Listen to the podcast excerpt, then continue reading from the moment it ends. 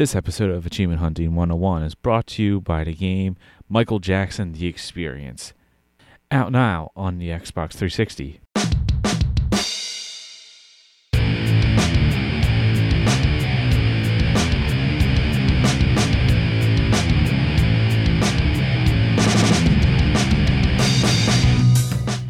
Greetings and salutations, fellow Chivo hunters, and welcome to Achievement Hunting 101, where we talk the games to get you the gains.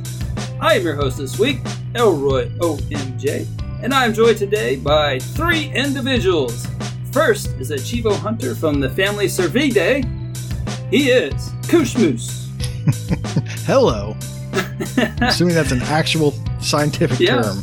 Yeah, that's uh, the the moose uh, family. I knew that. There you go. That was the educational portion of the show. Also here today is my southern brother from another mother. He is Brer Rocker. Howdy. All right. And lastly, we are joined by a man who knows a grudge when he sees it. It is show contributor Big L. How's it Uh, I, going, th- I think you mean fudge. and um, and by fudge I mean Awesome. sandwich. Hello. Hello. A fudge sandwich. That is a Yeah. weird sandwich. Well, wait a that's minute. like Very chewy. Is an EL fudge not a Nutella. sandwich? Wait, hold on. Wait, we're starting with food. Oh, sorry. Darn. Um, Ah, achievements. Well, thank y'all for uh, joining me tonight. Uh, we're starting right on time, so this is great. All right, so in honor of National Michael Jackson Day, which it's a few hours left in, uh, we're going to spice things up this week and pay our respects by telling you what memorable games we've been playing using a Michael Jackson song to frame it. So, for example, Uh, you might say if you went to you know with the michael jackson song man in the mirror you might uh, have just played the two to three hour fearful symmetry and the awful prince or whatever it's called. Um, or maybe uh, oh that i and me game you might have played that as well you see man in the mirror because it's one of those dreaded games where you control two things at once but anyhow Brer rocker it's only fitting since you are the youngest of the four of us that you go first because michael would have wanted it that way All so right. what's your first one, man? well, my connection is not as uh, thorough as that, but Where'd you go? I p- played the game Out Buddies, which is Uh-huh. a Vania and just a 2D platformer, and it has no connection to Michael Jackson. But another Oh. way to state the game and its difficulty would be to say Out Buddies. Not easy as Ori or simple as Teslagrad. Oh, I see what Shantae. did. no, it's out buddies. See, there, there we go. Out. Good answer. But- Good answer. thank you, thank you. All right, yeah. So, odd, man. Out Buddies is your old school Vania. It very much takes uh, some liberties from Metroid, as uh, so, so I think, having not Mhm. played Metroid. Oh, stop Uh, it. th- it's got these tunnels that you pass through to get to the other screens that are covered by these bright colored balls that you have to shoot. I don't know. Ooh. I don't know where they got that from, but uh, this was a game that I only played an hour of, and I just I was not feeling it, not into it. Um, part of that was just because I got really mad because I decided that I was going to speed run the game before I played the game. and there's not many people speedrunning it, so the runs that you will find are not well commented on. And so I did I got fairly far until the dude did something crazy and I just couldn't do it anymore. Um, so I just got mad and I, I threw the game away because I wasted an hour of my time just trying to get somewhere that I couldn't go. And uh and yeah, That sounds like a real pleasant experience. Then. otherwise the game is very highly reviewed and it came to xbox it looks like for me this type of game like it's the the color palette probably consists of i don't know 10 colors basically and uh, if that so it's very old school looking and it can be hard with the platforming and the shooting the running gun part of it i don't know it's probably a really good game but my first impression is just like I have to be in the right mood to play this game. Uh, it just came out for Xbox. Uh, the and the what they call it is Out Buddies DX. DX is like this definitive edition patch. So if you if you get it on PC now, it's called the DX version, but uh, it's it's actually an older game. It's probably came out in like 2013, I think. But if you're looking for old school Castlevania Metroid games, like this is the one that you're going to go for on the Xbox, I would think. Um, you're not don't go for Guacamelee, don't go for Ori. You want old school, you're going to go Out Buddies. How's the uh, the color palette compared to Gato Roboto? Oh, it definitely has more color than Gato Roboto, which is short on shortly on my list to play. Uh, Oh man, but you get so many. It's, uh, it's part of the collectibles. You get different color schemes. So. do you? I, I haven't even Oh, made yeah, it that far. absolutely. Oh yeah, man. You get like how many do you think say there's? Coos? There's probably like fifteen of them or so. I don't know. I, I picked up must must have been four or five, and I didn't go very far into it. But the, it's Oh, so- tied to the collectibles, right? Yeah, I, I beat it, and uh, but every time you. Um, yeah, Burner, the burner, collectible. I think there's like burner, burner. 15 of them. I think, but yeah, each one of them's a different color scheme, and they all have weird names like bubblegum and um, smoker's jacket or something like I- Is it just like like a filter over the game where you just see like all Yeah, different shades all- of red? Pretty much. So Yeah. there's, yeah, there's like only two real colors that All they right. use. There's shade, and so then they just change those two colors. Out But- Buddies at least puts them together. Like I'm seeing green, red, blue, and like white and purple and Oh, wow. cyan. That that's it. So there's three colors at a time. That's crazy talk, man. yeah. So Look at you using the word cyan. what would you call it? Teal. no, no, it's not bad. No, it's good. It's a good word. Uh, what do you think about the move set in Out Buddies? so as much as I got, um, it seemed like there's no double jump yet. I don't know if there's double jump in the game, but I think that they want you to use your gun and like the the propulsion of it to navigate places. So that might uh, substitute for your double jump. Hmm. It, it's I don't know. It it just seemed very in line with old school platforming as as far as movement goes. So is there nothing memorable in terms of some special upgrade as in the Metroidvania versus universe? Uh, not that I've played. Again, I only got like an hour in. I got two or three upgrades. Um, Mhm. no, nothing, nothing that really is memorable. Like I think, n- no spoilers. you- I got like a charge shot, so that was Oh, like the first major one. and then there were some other collectibles along the way that will probably do something along at some point. But yeah, it was just just another old school Vania. And that's all it is. Well, Nate, you uh, you uh, speaking of color palettes, I think you might have some colors for us. Oh, I do. I have uh, Neon Abyss. This is a Game Pass game, and it's a stack. Uh, it's out on the uh, X1 and the PC, and I'm, I was just looking at it right before the show started. Um, any guesses on TA for a 1,000 gamer score game? That just Let's came with- out. Yeah, let's go Win 10 first. What do you think? Six Oh, it's thousand. got to be higher. No, I'm Uh, it- going thirty four fifty. Whoa. One thousand and one. My goodness. Uh, it is 6,492 TA Oh, on the PC, and on the X1, it is 25,867. Oh God! It's insane. Um, so this is a roguelite uh, run and gun platform shooter. Um, I know everyone loves that. I'm, I'm playing a lot of these. I think it's because there's just a lot of these out now. Um, it's uh, not a bad game. Uh, I'm enjoying it. Um, I found. Uh, well, first of all, let me tie this back to Michael.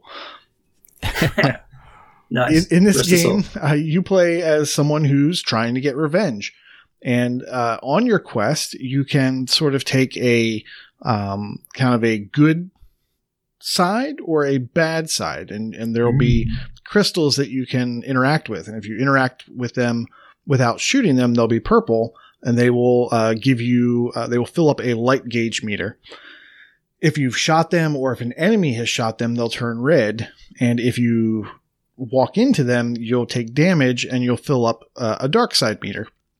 So this makes me think of uh, Black or White by uh, Michael Jackson. How does that go? And Rest his um, soul. Is yeah, the I'm resident young that. person? I am not going to do that to our listeners or to you guys. I'm going to save you from that that punishment. Just punishment. destroy, a, just destroy a car. And Oh, well, we had grab to talk about that one time. I remember.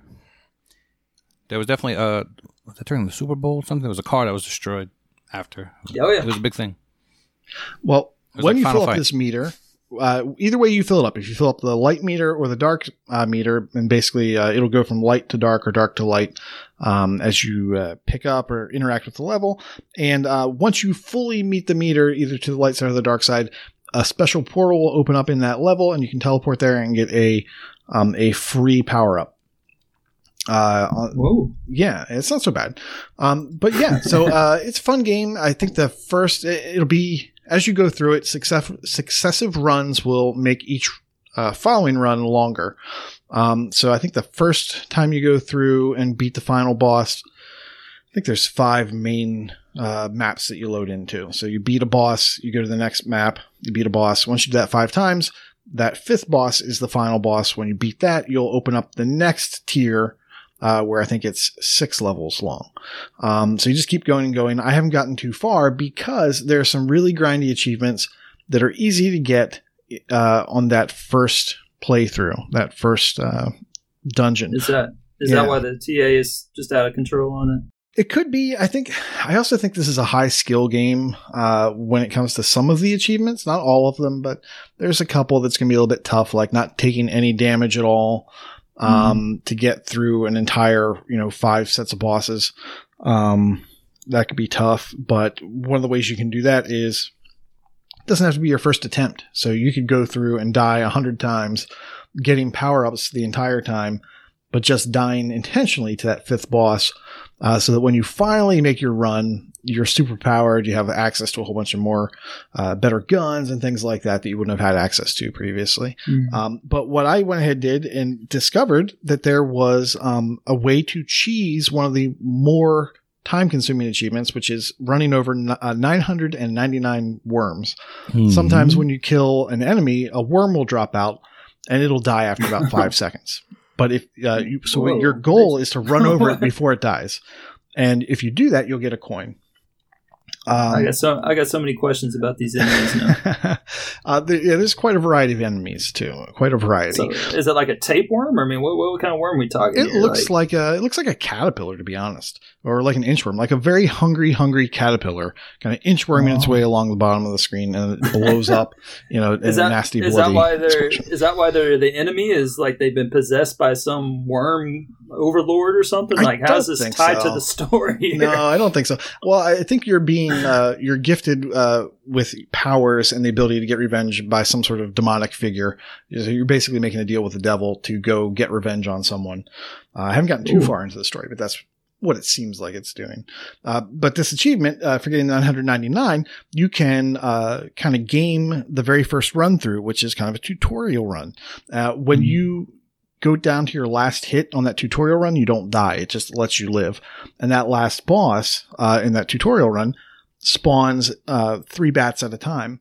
And when you kill the bats, there's a good chance they'll drop. Each one of them will drop a worm. So you can just keep running over the worms. It takes about 45 minutes to an hour to get 999 of them uh, as you're doing it. Uh, I put up a solution um, for it uh, for both the PC and the X1. And there's also another achievement you could try to do at the same time, which is uh, completely buying out every store four times on a run. And that's Hmm. easy to do when you have money. And well, when you're running over all those worms, you're going to have a lot of money. So that's a good time to go Oh, ahead and try to make that run. Uh, so you can you can right. cheese the game a little bit. And there's other characters that will make some of the other more difficult achievements that seem really difficult. They'll be a little bit easier. Um, and then the second game I played, tied to Michael Jackson, I'll be real brief with this one, uh, is Heal the World. And Oh, nice. yeah. Well, and in Forager, you are doing the opposite of healing the world. So you're, you're gonna you're gonna want to heal the world when you're done. You're basically going around and mining all the natural resources. You're chopping down every tree. You're cutting down every blade of wheat. You're fishing uh, every fish you can get out of every pool of water you can see. Uh, you're Hmm. smashing rock deposits and getting minerals and everything. You're killing animals left and right for their uh, you know for their meat and for their skins. And you're basically just doing a series of just one more just one more just one more. And you're slowly building up your guy and buying new screens that have new resources that you can go grab. It's very quick to play uh, and it just keeps you going. Uh, it's a fun game. Um, it's one of the things I didn't think I would be interested in playing and didn't think I would be there an hour later playing and saying, what time is it? Uh, because I don't like crafting and this game is nothing but crafting. You're building the thing to build the next thing to build five of this thing to combine with the other stuff to make this new building. Uh, and that's the sort of stuff I hate, but I'm doing it. So I guess that's good. Sounds like it's got your uh, their hooks in you pretty I- good. Then. They've they've figured out the magic sauce. So um, it's a fun game. I haven't put too much time into it, but yeah. So uh, you're you're killing all these little uh, varmints out there. So you know my my next question. Uh, Okay. Did you leave Did you leave the possums alone, or, or what I- kind of animal variety we talking? I saw no possums. Uh, you're killing Okay. chicken. Uh, you're killing um, bulls. I think they're skeleton warriors. I, Have I you made seen- it to the desert for the They're desert pigs. possums? I have not made it to the dessert. Uh, I've killed some pigs. Desert possum. There's some wild boar. Um, So now, that I, I that- played this for a long time. I played this for probably about an hour before the first achievement popped. So if you want to check it out, you're pretty safe. You're not going to pop anything right away unless you get super lucky, uh, and you probably won't in the first hour. So you might want to see if it's for you. Uh, and the first achievement I got was for getting one of every gemstone. I think there's four or five, and they drop from mineral deposits. I do know that there's an achievement for getting a trillion coins, which sounded super grindy. Um, looking at the list, it's one of the top, th- the last three achievements you're going to get in the game based off total unlocks so far. How many coins did you get in an hour? Um, a couple thousand. A couple thousand. Okay, and so Yeah. I mean, they, they they could ramp up, but a trillion And I coins is still that- a lot of yeah. coins. I think that you can start building factories and you can tell the factories what to build. And so as long as you've got resources pouring in, those factories can just be set to nonstop generating coins. So as you get resources, they just build the coins. So I think there are things you can do to make it a little bit faster. It's not as grindy as it seems, but it's still pretty grindy. Yeah, it's it's almo- sitting at almost six thousand TA. So you're playing nothing but high ratio games these days. Yeah, I tell what you- is going on over there, man? well, Game Pass is just so darn attractive. You know, they're like, oh, here's a new game. Go try it. And I do. I just download it. I try it. And Just all my because tag. You can doesn't mean you have to, man. yeah, but doesn't it?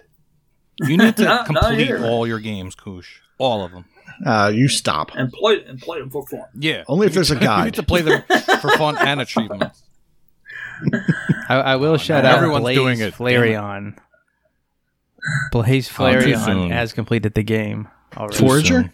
Yes, Wow. Oh, he completed it Yeah. yesterday and Oh, started he it on the was- fifteenth. So That's a lot. like four He days. was 11th? Is it tracking wake, how much uh, time he's put in? It did not. No. Okay. just look at all the carcasses, the wake of dead animals behind him. That was the one where he said he was 11th, right? He wanted to be top 10. Yes. Yeah. He was eleventh, and there's only seventeen completions as of today. Um, the Tuesday, the Monday after it came out. It doesn't seem like a hard game. It's just, uh, you know, you're going to be playing it for a little bit. Well, I think uh, maybe we should wash down all that TA with some rat talk. Uh, El, you uh, got some rat talk for us? I got lots of rat talks. I know how much you love it. I do, I do. All right. The first game, oh, man, uh, was Football Game, which is Oh heck yeah! which is the most misleading title of any game there has ever been. You go all to a about that cheerleader, game. man. That cheerleader scene, man. I was going to ask you if you remember that, but surely you do. As a matter of fact, Elroy, Is there more to the game than as a matter of fact, after I finished the game, I went back and I uh, found Stare- your stared. review that you did with X, um, and it was from last November. And you guys talked right. for like 20 minutes about it. It was actually very entertaining. I remember you were like spoiler warning. I'm like, oh man, I'm going to turn this off, and when I finally beat it, I'm going to go back. And I remembered it, and so I did. Well, there you go, man. So the Michael Did we, Jackson. did, did we uh, did we oversell the cheerleader scene? Um, no, I mean, I clicked on it twice too. I got to admit. Um, but I'm also the type because there's two buttons, one that tells you what stuff is and one to use. So I, I use both buttons on everything because I got to get the most out of the out of the game, out of the dialogue. So your, I was just doing your $4. scientific research to um Mhm. on the on the cheerleader. Checks Yeah. out. yes, those were the uh, the cutscenes of the game. FBI, baby. FBI. The B stands for booty. Full.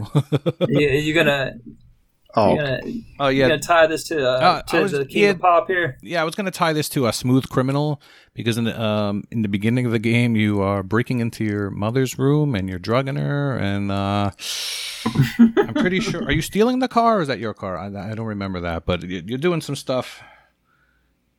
You know, you're participating in illegal cigarette sales. Just just crazy game. But I highly recommend it. So the, the game, I think you did mention, time. is like four dollar game, right? The game is only two dollars on Steam, but you can Oh. get the collector's edition what? Oh wow! for four Nice. dollars, and includes the official soundtrack. Oh wow! Does it come on a cassette like in the A game? red cassette Oh, man, or a I blue wish. cassette? Oh man! Uh, There, there's one track on there called "The Gift." I can only imagine that that is uh, the cheerleader scene.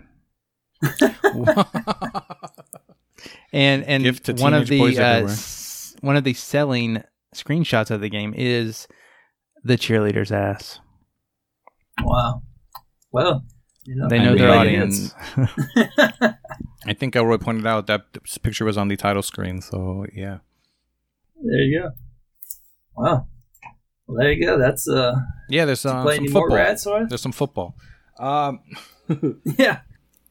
all right. I also played Plus, and and it was I, I guess you want to call it a Zelda One type of clone. You go through and you kill the enemies, and you open doors, and you got uh, keys you get, and you kill bosses. Yeah, it's pretty much like Zelda One. Um, the Michael Jackson song I chose was "Don't Stop Till You Get Enough." Because I totally went past the uh, the completion and beat the game, right? Like totally. Uh, nope, I actually didn't. Oh, wow. you had enough, so you stopped. I, I, I, I, uh, I was enjoying it, but I wasn't really loving it. is this Um, the one where the jump and the shoot were reversed? Mm, no, there was The no jump jump. and the It was it was like Zelda one. There was no jump. I'm trying to think yeah, of what game you're talking about. Strictly one screen. that's right, yeah. I dungeon thinking Bucket. Knight? Mm, yeah, this one. This one's Yes. just basically the, the Zelda clone. There Yeah, you were- don't you don't jump in this game. there were cheats. Um, you could pause the game and enter some cheats. Yeah, it's in the walkthrough. Not that you need them, and not that I would ever partake in such thing, but there were cheats where number one cheat is to give yourself basically uh, nine nine nine gold, so you can buy everything, and the second cheat where each Oh, enemy I I in the definitely room, did this before that walkthrough. yeah, I Oh. was gonna say. Uh, and uh, Oh, another man. cheat where each enemy takes one hit to kill, including the bosses. So oh, Well, uh, damn. you you probably don't need yeah. them. I feel I feel a little slighted. Brer Rocker, what about you? You see what happens when you're an early adopter to Nighton Plus? Oh. This game looks good. Yeah, it's Tell fun. me it's not. oh yeah, It is, man. Okay, Don't it sound is. too Okay. surprised, man. It's good. You'll It's like one it. of You're those. talking about our sponsor, man, Red Lake. Buy Yeah. Red Lake today. It's one of those rats that once you're done, you're like, I can play a little bit more, but there's no achievement, so I'm not. Right. exactly. I, nah, I mean, I didn't uninstall it yet, but uh, we'll see. And the third rat game that I want to talk about is our very own Super Destronaut Land Wars. And the oh, I think I've heard of that one. Yeah, the Michael Jackson song I came up with is uh, The Way You Make Me Feel, because of course, this song feels like, I mean, uh, this game feels like Doom. I mean, it's just like it. I hear. Just like Doom. You kill enemies in a first person environment. It was it was definitely just like Doom. I'll be honest though, this game for me was not that easy. It took me I saw I think it had a 0 to 1 estimate. It took me closer to 2 hours to be honest. Um finally got the hang of it after a while. Did you have trouble with this game? Do you remember? Um, I seems like it. I just took a little while to to grind out the coins needed to buy something. There was like some expensive purchase you had to make to finish out the achievements or something. Yeah, I don't Okay. remember any trouble particularly. Some of the levels you had to get enough coins to buy stuff, but you could skip those. But the other ones, like the arcade mode and all that stuff, it just You had to get like little while. medals in them, right? Like gold Yes. medals. Yes. Yeah. In ten levels. But you can, if you're having trouble, you could just skip them and move on, which is what I want. There may have been like a level or two that gave me. I didn't get first try, but other than that, I mean, And, it um, only has 30, 1036 TA, so Yeah, you had the BF the BFG was really expensive in the store. uh, the other thing that wound up happening with this game is apparently it's going to be near and dear to me forever because unintentionally this wound up being my 500th completion. So, Hmm. Good oopsie, oopsie, but I'll never forget it. Yeah. So that's why I wrote in the show notes that Doom was my 500th completion. I felt much better about that. Yeah, you, you wouldn't be the first person to try to cloud what your 500th completion is and try to pretend like it's something it's not. You being good company. Um, uh, somebody recently with Bioshock. Uh, the n- name escapes me, so I'll just leave it alone. I'm pretty sure that you. Pretty My- sure. that- Uh, ah, um, I got a little bit more to talk about. We'll we'll circle back. Elroy, what do you want to talk about?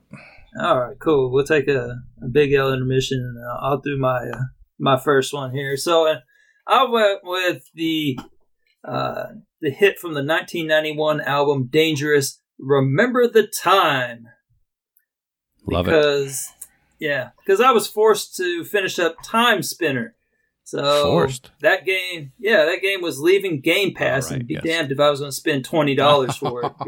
so uh, it was all, all you know, all systems go on that. Plus, the game also features uh, cameo appearances by Eddie Murphy and Magic Johnson. So, uh, but as far as the game itself, Really? it was You must be delirious, but go ahead. yeah.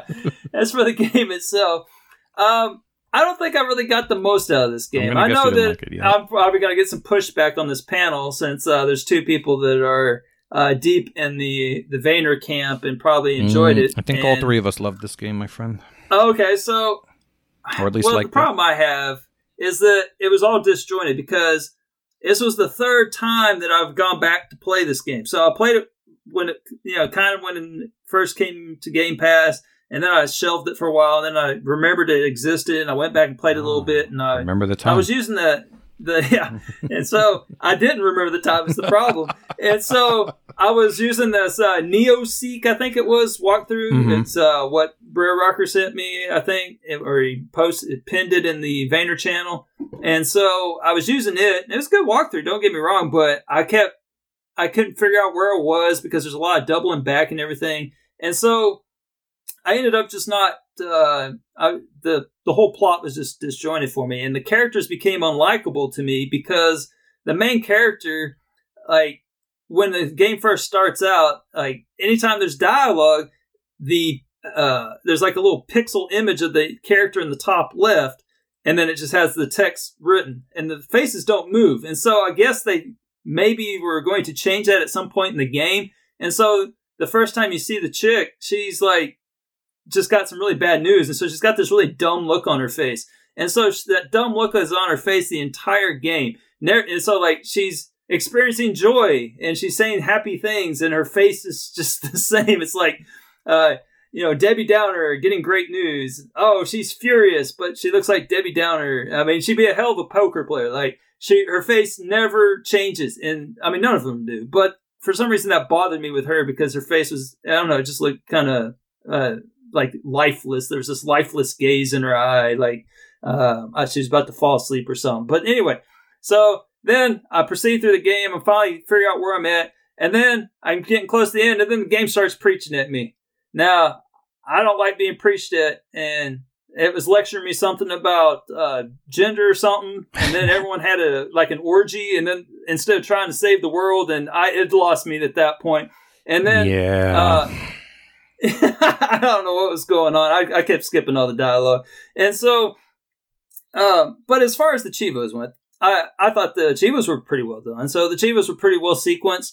Uh, you get one for beating all the bosses, finding all the different types of collectibles, and uh, there's two different difficulties. Uh, and so the game was really brilliant in this sense, in that you just beat the game, and so many games don't allow you this, but you can keep your abilities for the second playthrough. I don't know why all games don't do that. It makes it so much more enjoyable. It's like gives you uh, incentive to actually play on the lower difficulty rather than start from scratch. And so I kept all my abilities, and it makes it not a very long playthrough on the second one.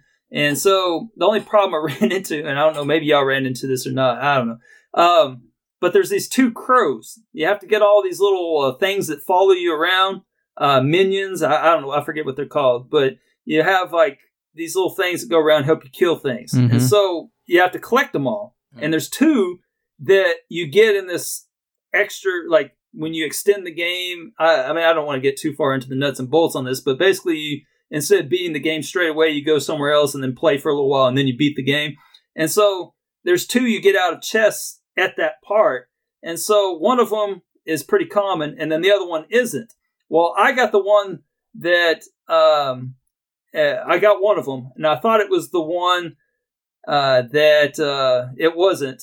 And so the second crow, I, I don't know what it was called. Uh, I'll just call it Jon Snow. Russell Crowe. So, yeah, or Russell. I Call it Russell. Russell. But and so I had Russell, but I thought I had Merchant, and so Merchant, Oh. I kept looking for it, and so I couldn't get it, and I had to play through this extra scene over and over and over again. I was like, this thing is not appearing, and it kept killing me and killing me because I don't know, I was really bad at this one boss that was like all these clouds and everything, and so finally I discovered, oh wait a minute, I'm missing the other crow. And then I looked in the solution, and apparently there was a Kickstarter code you could enter, and that would get you the exact minion that I did not have. So Oh, I didn't know about five that. seconds later, yeah, five seconds later, I punch in this code and I get that achievement, and then it's like, oh, well, now I can go finally beat this game, and so then I beat it, and it was over. So uh, I did get it in, like the it, before it left Game Pass, got the completion in, no worries. So uh, I remembered the time. There you go, Timespinner.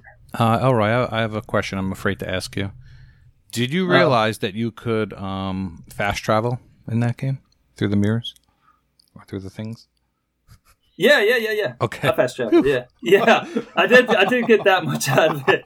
Oh man, that would have been furious if I had to travel everywhere. Oh boy, man. I don't know. Yeah, I did. I did figure that out. So was Yeah. some of I wonder if if playing it under um, a time restraint or you know fear of it leaving made it less fun for you. It's possible. I, I just wanted to get it done at Yeah. that point, and I was and I was worried that I was missing something because I wasn't sure where in the walkthrough I was. I was like, Mm. oh, did I miss this? Did I miss that? And so I don't know. I should have took better notes. I wasn't planning on not playing it, so I didn't really write down where I was at. So it's another one that I completed before a cheat code was discovered. Yeah. yeah. Uh, oh man. So yeah, like if you were to do it legit, you were supposed to buy these really expensive rocks, Mhm. and I did that. I, I, I bought those stupid rocks, put them in my inventory, and then it was supposed to randomly appear after Supposed you to beat it. Oh, Yeah, and and I, I beat that. I beat it like I don't know, like twelve times, and, and nothing was happening. I was like, "This is worthless, man." And so I was starting to run a little bit uh, low on health items. I was slowly being drained to death of my health and my my cash, and I was selling stuff, and I was going to go into a, bankruptcy pretty soon. So uh, that's when I started looking around. But so did you have to put the rocks in your inventory and get it legit that way, Rocker? Yeah, but I don't think that I. I mean, it's been a long time, but I, di- I know I didn't do these bosses over and over. I think I did them like twice to get one to get do it once to get the first one, do it the second time to get the second one. No, I had I the same see. luck you had. I, uh, but I put the rocks in my pocket, and I think I got the one I, you know, the rare one, maybe first, Yeah, and then the second one took me still took me like ten or twelve runs before it finally dropped. It's furious, man. What, did, were you ha- did you have trouble with the the crow boss guy? No, the crow boss I found a, a good um, set of attacks that worked pretty well from that I could basically attack them from the other side of the screen and just Mhm. dodge the stuff from really far away. So I didn't have any problems with that. But um, uh, yeah, that that cloud boss, yeah, he he was horrible. Yeah, so there you go. That was uh, that was my wonderful experience. I mean, I, I could tell it was a pretty well put together game. I just didn't like the storyline or anything. Oh yeah, I like that. skipped all that. Yeah, God. yeah. Well, I mean, the story story lost me for sure. At one point, about halfway through, I was just kind of like, "Uh, what?" I was like, "I can't follow this. It's too." Yeah, Too yeah, weird. The story So- was Yeah. a little preachy and divided a lot of people. I'll admit it. It wasn't the preachiness for me. It was just No. it was all over the place. Yeah, Yeah. it was just it was just kind of sloppy. Um, I shouldn't say sloppy. I mean, I enjoyed the game, but it just it lost me. The uh, the story just completely lost me, and I wasn't really sure who was what. You, you give me too many character names, I get lost. I'm, I'm old, uh, so like the guy and the girl that I can remember. Um, So yeah, I mean, it would have been so hard to program in a few different uh, facial expressions. I mean, per character, you know, a happy one, a, an angry one. I don't know. Well, just remember when you play Metroidvania, it's, it's probably best to just do it in one one sitting. Don't Oh, don't give it a rest and come back to it. It's kind of hard to do that. Speaking All right, of, well, I that- stopped two Metroidvanias this week. well, that that wraps up your Big L intermission. Uh, Intermission. Yeah, Uh, why don't you uh, a few more, up, few more quick stories. Um, I thought of the song "Man in the Mirror." I boosted Jeopardy on the 360 with Retro Chief 1969. Man in the Mirror. Bit. Man in the Mirror seemed appropriate because uh, we're both uh, of an older generation. We played some older games. I mean, he's a little bit older. He was telling me about Pong and stuff. I don't know what he was talking about, but we had a good time. We talked for for a good hour while we we wound up playing it out, even though you could just idle it, and we were we were just chatting the whole time. Um, he was going for the achievement to play an online game and to win an online game for Jeopardy on the 360. So, um, halfway through, I got disconnected from him. So I said, "Why don't you just keep going against uh, the AI?" Because uh, my character becomes an AI, and he still got credit for the achievement. So that was good. That was good to know. So Retro Chief, it was a pleasure playing with you. If you need any help, or if anybody in the community needs any help with anything, hit up General Boosting, and it never hurts to ask. Usually, someone will either be willing to trade an achievement with you, or just be willing to help out of the goodness of their hearts. I can't believe I've recorded twice today, and both times someone has brought up Jeopardy on the 360. Oh, really? Is that yeah? Yeah, Em brought it up earlier today. I'm sure you will hear it on an upcoming segment. So it happened earlier, but I'm going to hear it later. Hmm. yes, it's Timespinner. Time remember the time? uh, I quickly wanted to talk about the newest Games with Gold game, Dunk Lords, and the achi- Michael Jackson song that comes into my head is bad, but the game itself is not bad. It's basically just uh, question? uh, the game itself is fine. It's it's reminiscent of NBA Jam, which was one of my jams growing up. But the achievement list is bad. It is hard. So they hand you an achievement for completing your first game, which uh, looks like about 3,700 people have right now. The next lowest ratio is uh, 2.5, and then most of the rest of them are like 10 or 20 ratios, which are basically like beating the story, beating games on hard, and well, there's an achievement for playing a four-player game, so you need four controllers, which that shouldn't be that hard. But that's like uh that's an 8.7 ratio right now, so I guess now's the time to do that. I just wanted to quickly say that uh, it's a real shame that you cannot play this game online. I think more people would be clamoring to play it if you could. It's got four-player local, which is nice. If we weren't in a time where people were allowed to come over, the you know, it would be great. Come down to Tennessee. It's not a thing here. Um, Is this like a beat 'em up basketball game? Um, the main difference like Arch Rivals. The in Arch Rivals, you just punched each other. That was that was pretty. That was blatant. It's pretty simple. Pretty simple, simple Um, uh, concept. no, in this game, you get special moves. So if you hit the B button, you just you hit them with the special move and knock them down. It's basically the same concept. It's just another thing you can do to them to steal the ball and get an open lane to slam it in. The There's title little- splash screen looks like a robot targeting Mhm. an African American basketball player who's punching a strawberry. Yes, there is a strawberry oh, character. damn. yes, he's the fruity character. he's That's keto friendly. nice. It's not very nice, but nicely done. I just wanted to put him in a blender. All right. The last thing I wanted to talk about real quick is um, Thursday nights with Prue and Foof and Michelle. We play Halo Master Chief Collection. Uh, we finally finished up with our Reach DLC. So I noticed that Prue and Kenny both needed the achievement annual.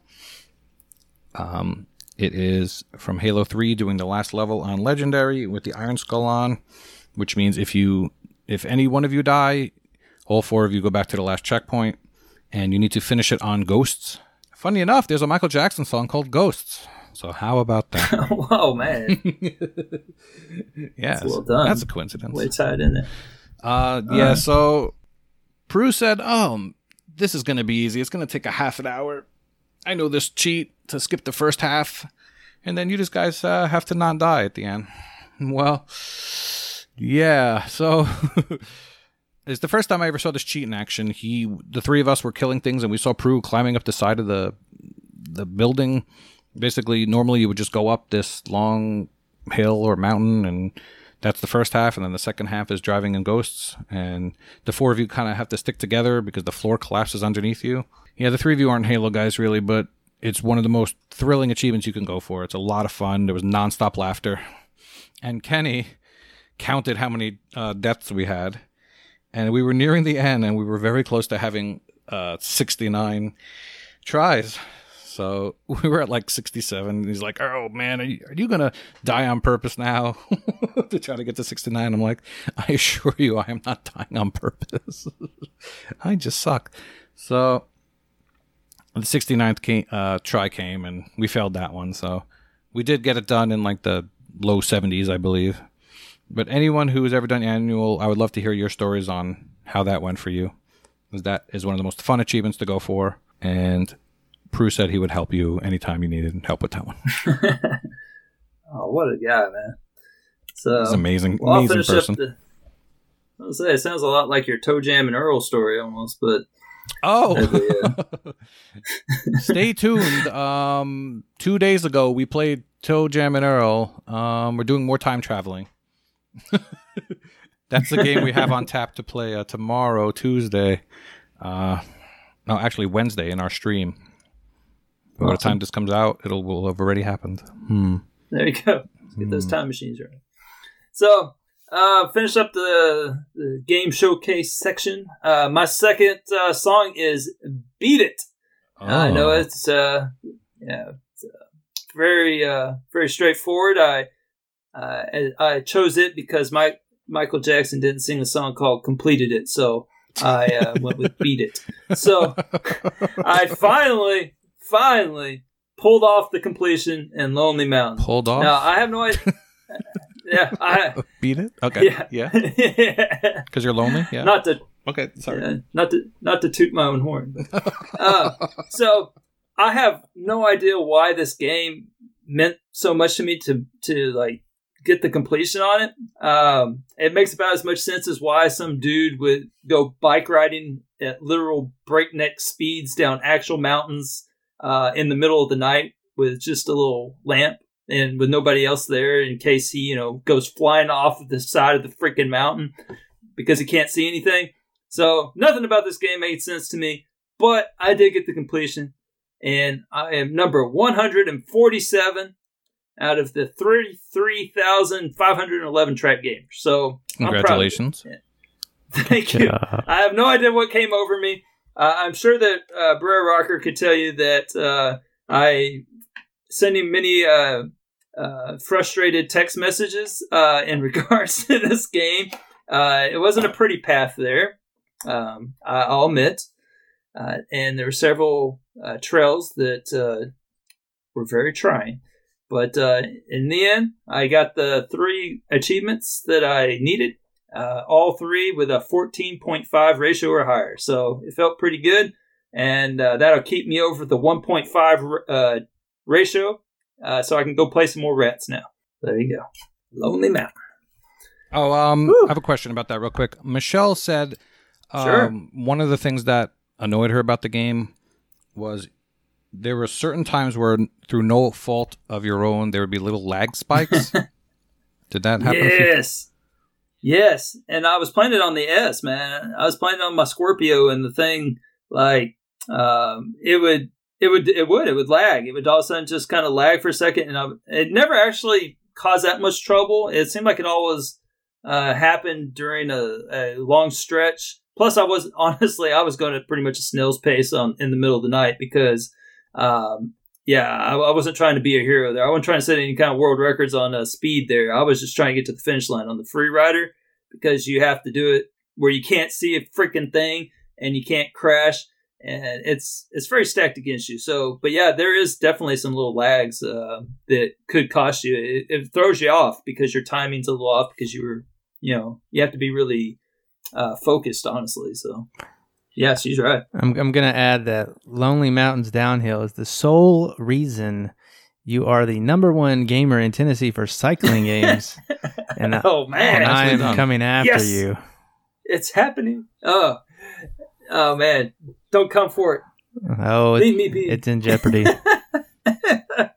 no man, if you get the completion, man, you earn it, man. That that thing doesn't come easy. Oh, it was, uh, it was, it was, it was something. Let me know. I, I expect equal amount of frustrated text messages when you get to the night free ride. So, I might stream Yeah. my night rides. We'll see. oh man, oh no, man, it would pretty be pretty funny. So, but anyway, so stay tuned on that. So, speaking of stay tuned, it looks like we have reached our news portion. So, uh, Koosh, you got some exciting news for us? Yeah, so we just learned recently that xCloud is going to be joining Game Pass in September. Um, and they say that it's going to be no extra cost for Game Pass Ultimate subscribers. Those are the people that have uh, Game Pass on Xbox and PC. Um, didn't say anything about how much you're going to have to pay for just regular, uh, you know, Game Pass subscriber. Uh, so there's a lot of stuff we don't know. Like, is it going to be fully rolled out to iOS and PC? Saw rumors that Game Pass was going to be, or I'm sorry, xCloud was going to be possible on a PC as well. Don't know when that's going to be, but it looks like it's coming at some point. Um, and also, kind of related to that, Xbox decided to has decided to remove the 12 month Xbox Live Gold SKU. So you can no longer buy from Microsoft Store uh, the 12 month uh, Xbox Gold.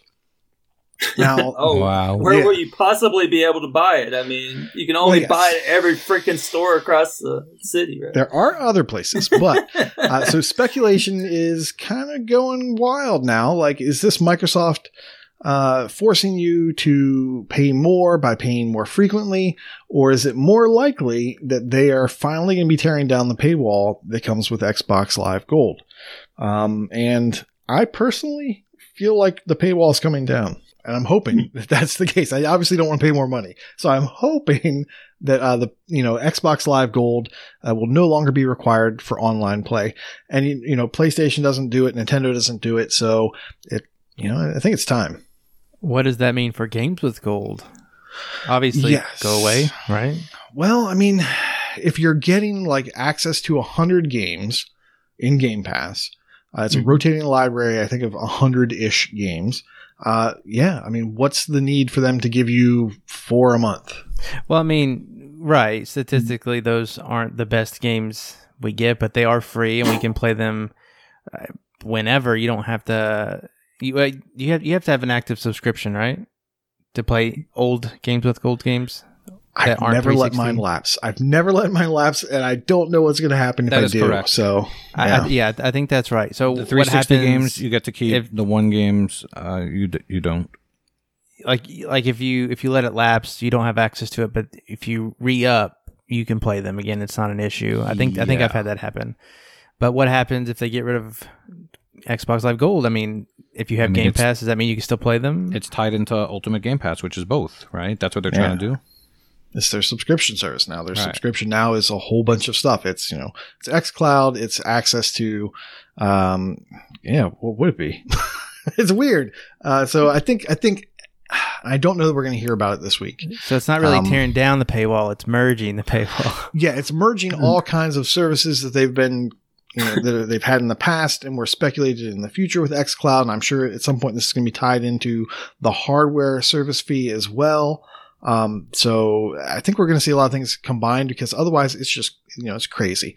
Uh, all the various ways they can bleed you. So Is is the uh, I, I'm not really familiar too much with the xCloud. So does that include games that are not Xbox Play Anywhere? Is that got its own little subset of games. So xCloud is. Um, have you done any remote play from your, let's say, your PC to your Xbox? So you've been playing your Xbox games, but through your PC. Have you ever done that? Yeah, to play anywhere? Um, not play anywhere. Um, Console streaming. console streaming, they call it. No, I haven't done any of that. Okay. So um, it's basically you're playing Xbox games not on your Xbox or on your PC, but on a an Xbox way over somewhere in some data center. Um, and it's just streaming the video output of that game to you and it's accepting your controller input. And the lag is not bad for some games. Um, it really depends on your that- for some people. Say, For- and for some is people, yeah. that, I was gonna say, is that going to change though? when More people start doing it because then you, I mean, the bandwidth is going to get divided up. Well, I mean, this is the problem, right? This is the technology that they're working on, and it, it worked really well for me when I wasn't in a hotel on hotel Wi-Fi. When I was on hotel Wi-Fi, I was getting dropped. Um, It has Uh, never so. worked for me. hmm. Never. And I'm hardwired everything. Uh, I have a good internet connection. Never been a good experience where I can actually play a game. Well, they've got time. They've got till September.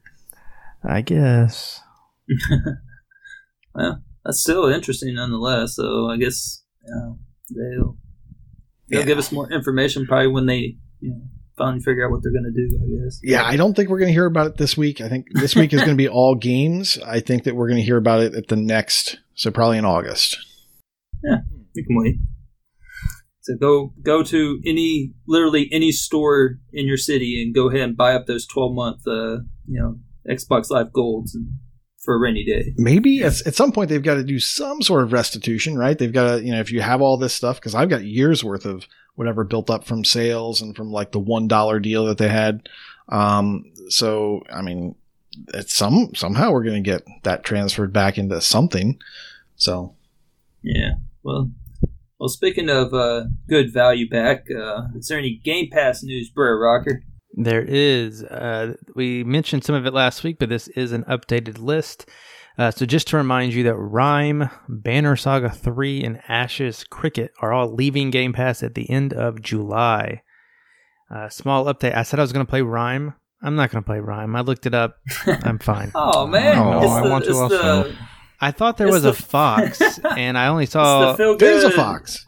yeah, but you don't. You're not the fox, right? You're not the fox, no. Yeah, I thought this was like like Or Ocean are Horn, but with the fox. I thought this was. I thought this was Tunic.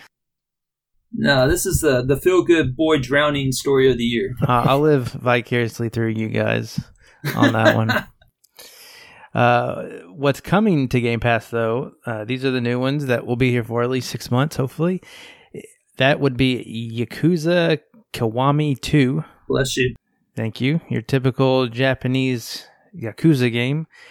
Grounded is coming into game preview, I believe. It's an explore, build, and survival game uh, where you live in the backyard and you're playing out Honey, I Shrunk the Kids. Oh yeah, I Mhm. remember seeing that preview for that one. Also coming is Carrion. That one should be Oh, July yeah. 23rd, and that is a Xbox and a PC stack. Uh, and so Carrion, if you remember, is Is a that uh, airplane simulator? Mhm. yeah, yes, Carry On uh, is a reverse Hey, don't steal horror my bad jokes. in which you assume the role of an amorphous creature of unknown origin, and you're traversing through this laboratory, I guess. Uh, so that one will definitely be be being played by Kusanai, guaranteed. Oh yeah. Uh, Mountain. Blade is coming. That's a sandboxy RPG. Nowhere Prophet is a card-based tactical game. Uh, I have Forager on the list, but Forager is out, as you heard. Koosh has already played it. Golf with Your Friends is getting a Windows 10 stack, and The Touryst is coming out uh, with before the end of the month as well. And that's an action adventure puzzle game that looks a lot like River Bond, but doesn't play like Riverbond, from what I could tell. Which is left Game Pass. So Yes. all right. Well, does anybody have any strong feelings about any of those or anything? I mean, it's Well- pretty ho hum list leaving, really. I'm very excited for the luggage simulator, as everyone knows. um, and the Touryst, obviously. Um, if you like card games uh, or card battles, Nowhere Prophet uh, definitely looked interesting. I mean, it's not really my genre, but um, it looks well put together, and I definitely want to play the Yakuza games before there's a you know a, a clock ticking. Um, so I'd like to play them at some point as well. I'm particularly interested in Carrion, uh, but surprisingly, I'm interested in Grounded.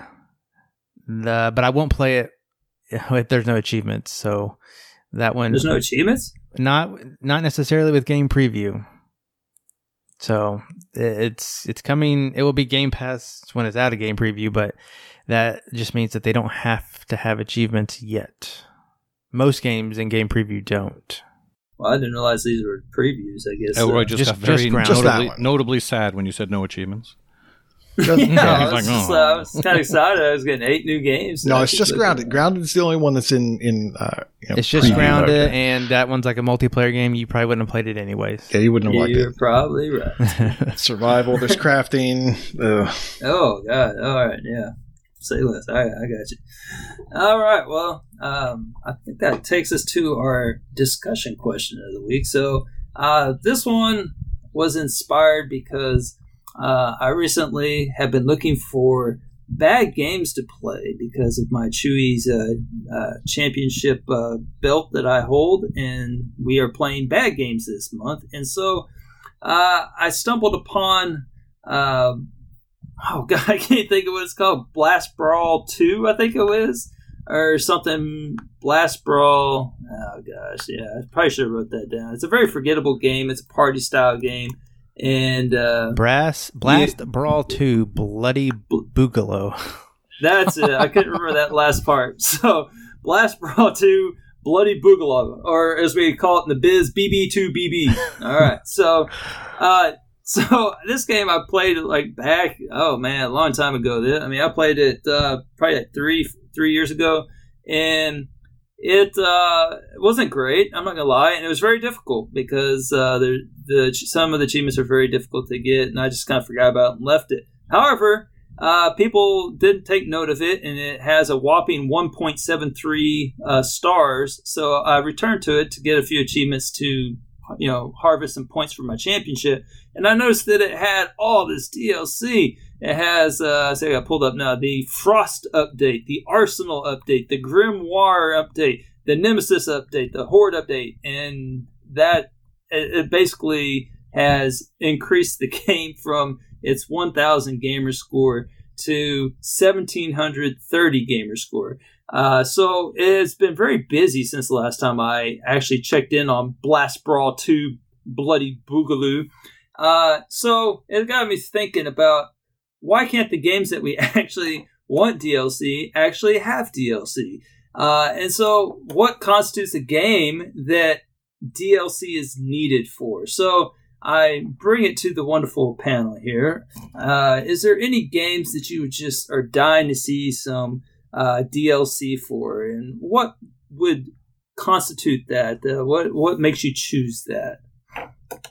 Um, how about you, Koosh? You seem insightful. Ooh. So what game do I want DLC for uh, with achievements? Um, that one's easy for me. Um, Star Wars Jedi Fallen Order.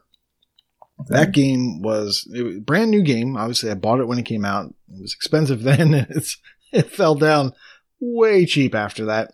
Um, but I, I, you know, I like Star Wars games. I like that combat. I like that exploration. Uh, I would actually even go for some difficulty based achievements if I got, or DLC, if I got some achievements uh, tied to that. Um, I'd like a reason to go back and play that game again. I have no reason right now. And it's the sort of game where I can see them adding extra worlds. Worlds. It fits well to that, you know, DLC model Mhm. of, oh, go explore this world. Something happened over here. The Ewoks have rebelled. They're getting whatever, uppity. So go Talk quell. about Chewie like that. so I think that would be a good one. Um, so so yeah. there's no there's no achievements for difficulty. Like you you just beat it and then it's over. kind of thing? exactly. Yeah. So so the game there there were no difficulty based achievements. So I went in and um I think I went on the default.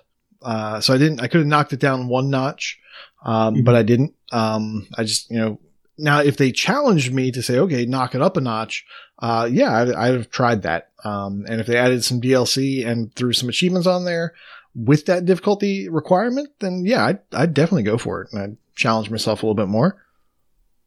Yeah. I love it. All right. I like that idea of the new worlds because that'd be perfect. Where it's not a completely new game. Because that's the- one other question I had is, is when do you go with DLC and not just a sequel?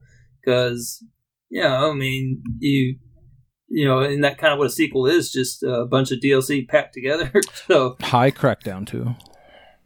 So I, I it was an interesting question. I, I was thinking about that, and what came to me was, I'm guessing most DLC is planned, like it's mm-hmm. probably on a roadmap, and mm-hmm. maybe some of that gets cut because of timing and budget, and then they release it later as DLC. But it's also, I'm sure that some DLC is planned as okay, once we get the base game out, uh, this will come out or this will come out, like Guacamelee, uh, the Frenemies pack, like that was probably a plan from the start. Once the game was out and they were getting revenue in, they could build this extra little twist on uh, Mhm. on the game. You know, add the ability to play as other people. That's probably not too difficult to do, um, and things like that. Uh, so I think that DLC for the most part is planned from the start, and sequels are a whole nother beast. Like it's you know we have a, a good sequel is one where you're furthering the story. So you're not Mhm. just, you know, rehashing just for whatever. Uh, and, and my thoughts on that were like, okay, Arkham, you know, Arkham has a really cool story. Uh, and you are, you know, in the one, you're in, uh, you're in Arkham Asylum, and then you're in the city, and then you're, uh, Arkham Knight. Uh, so I guess you're at nighttime. Uh, but so the way the story progresses in that, that makes sense to Uh. not just have it be rehashing. Right. I, I, I get that. That's uh I think the key for me is also that it's just a game that you enjoy. Like um where for example, uh Dead Rising series, they always have DLCs in the well, they have in the third and the fourth one where uh, you just they just keep coming out with these DLCs. Now some are hit or miss, but uh, a lot of them are really enjoyable. I just recently played uh, Frank Rising for the first time in DR4, and uh, I really enjoyed it. I, I found out what actually happens to Frank, so there you go. And um, if you play it right, and so I'm I'm less angry now because I I thought they just killed him off, and it was kind of a jerk move. But anyway, so what about you, uh, Brer Rocker? You uh, I, I see that you're definitely going one direction here. so Rocket League, always Rocket League for DLC achievements. I don't care if it's title updates or DLCs. Everybody can use more Rocket League in their lives. I don't even care if it's drive a trillion miles. Like throw some more achievements on that game. People will play it. But that's the easy answer. The the better answer is a more recent game that I loved, and that is Maneater. Oh, yeah. And I do want a sequel to Maneater, and it doesn't even have to be a shark. I think I've mentioned this. I want like you could be a gorilla, and then like your your your dad gets uh, murderized in front of you, and then you have to, as a baby gorilla, grow up and then take his revenge. So you're going through uh, South Africa, wherever the gorillas are, uh, and you're navigating those jungles and doing it. That would be a perfect sequel. But for DLC for Maneater, I've already got it mapped out. So Hmm. you're you're a shark, let's you're swimming. You're like in this American. You're obviously in this American uh, kind of environment. Somehow you get out and you get to the ocean and you go right down to the Amazon rainforest, and you're you're going and you got to fight the apex creature in the Amazon rainforest. You know what the apex creature in the Amazon rainforest would be? King Look Kong. it up. Is He it- lives there. Python, Python, man, The Anaconda. the giant. See, I, the the the anaconda would be a perfect enemy for a gorilla. Just saying. but not a shark. not not not not a shark. Not in this case. Just because he fits with the gorilla better. There is an Oh, okay, actual okay. giant river otter that it's in uh, the Amazon rainforest. Nice. So you got, you know, they're known by many names, including River Wolf and Water Dog. Uh, just he, he look he looks pretty vicious.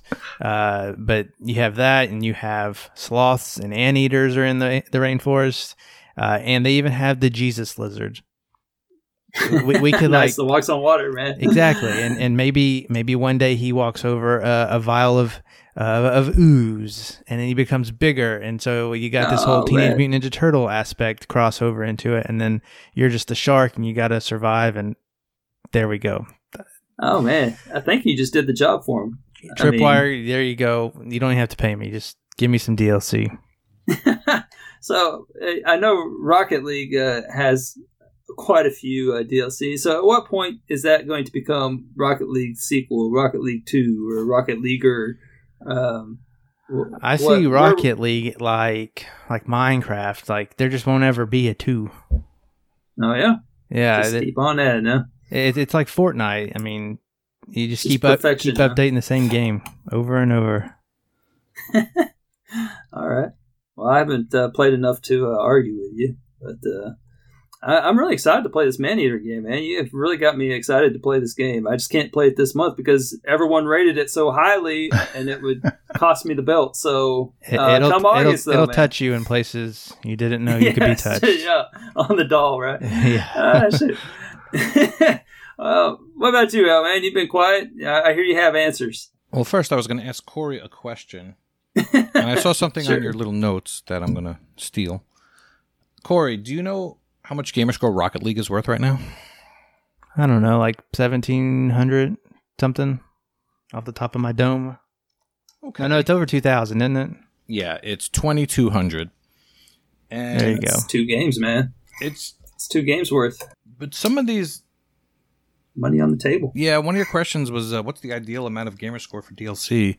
And it really annoys me when it's not a multiple of of five hundred or at least two fifty. like like Bloody Boogaloo with its seventeen hundred and twenty or whatever it was. yeah. Well, I don't know about that game, uh, I think but was- some of uh, it yeah, is just so arbitrary. Seventeen hundred and thirty. One thousand seven hundred and thirty now. Yeah. so, I- I'm like- looking now. yeah. I think I think title updates for Rocket League they're mostly 250, but I do see some 200s in here. Actually, just one of them's 200. The rest are 250. I think 250 is a fair amount for an update, but a DLC should be 500. I would keep it, you know, even in those regards. why couldn't that be worth twenty two fifty or I don't know two thousand or twenty five hundred? One of those. Well, And I then you have, like- math. Math is hard. Well, maybe they're still maybe they're still planning on adding on to it. Maybe it's a work in progress. Yeah, it could be that. Maybe They haven't. I don't know, it just since bothers me. August uh, 2018, but it just bothers me. All right, Goat Simulator's worth twenty three seventy five altogether. Like, what did they come Oh, up with? I think they were going Who to. Uh, I think they were going to go up to the next 500th, and then COVID hit. You know, that messed up everything. Oh yeah, Well, yeah, man. The sports leagues they can't meet, so Rocket League, you know, The they've Goat had to stay Simulator? Mhm. stay home. Yeah. So, did you have an answer yourself? Uh, What's Mr. the- what's L, the or question? You just, or you just kind of sit here and, and I'm yell at the clouds I'm about DLC I'm numbers? stalling or- like Joseph. What's the question? did you have any game in particular that you think that DLC would be perfect for? Uh, football game. Hello, weren't you paying attention earlier? You could have two overtime. cheerleaders. Two. Yeah, football game overtime. new new dance routine to, to oogle over. Honestly, one of the Yeah. the the series that I um, have played a lot of the WWE games, um, believe it or not, have never had DLC with achievements. They are all worth a thousand. They all have season passes, and they all have DLCs with extra characters and moves, and sometimes extra story stuff. But they have never had achievements. So, And you That is- buy them all. and I buy them. well, maybe. M buys them all. No, this is on me. I buy the physicals every year that comes with the, you know, plaques and autographed things and Hall of Fame rings and but they all come with the season passes, so that's the only reason I have them all. Um So, would you prefer that they had achievements? uh, yeah. extra five hundred? Sure. They're not known number, for having great achievement lists. Well, the the Well, multiplayer is not great list wise, but yeah, I wish they had something. Um, Well, you kind of yeah. I think That's- the that's a good point achievement is that. beating it before the servers go offline. actually rip the 2K19 servers as of today. Bye bye. No mas. oh, oh, today. When were you they notified? are done four days ago. I happen to see it on Facebook and Twitter. if I hadn't seen it, or if someone hadn't seen it, I mean, to be fair, they usually go down May 31st, and on May 31st they said, yeah, they're going to stay up indefinitely, and that's mostly because the reception to 2K20 was so poor that they kept up the servers an extra couple months. so they were up for almost two years. Well, Um, Elroy, what game would you Yeah. put DLC in?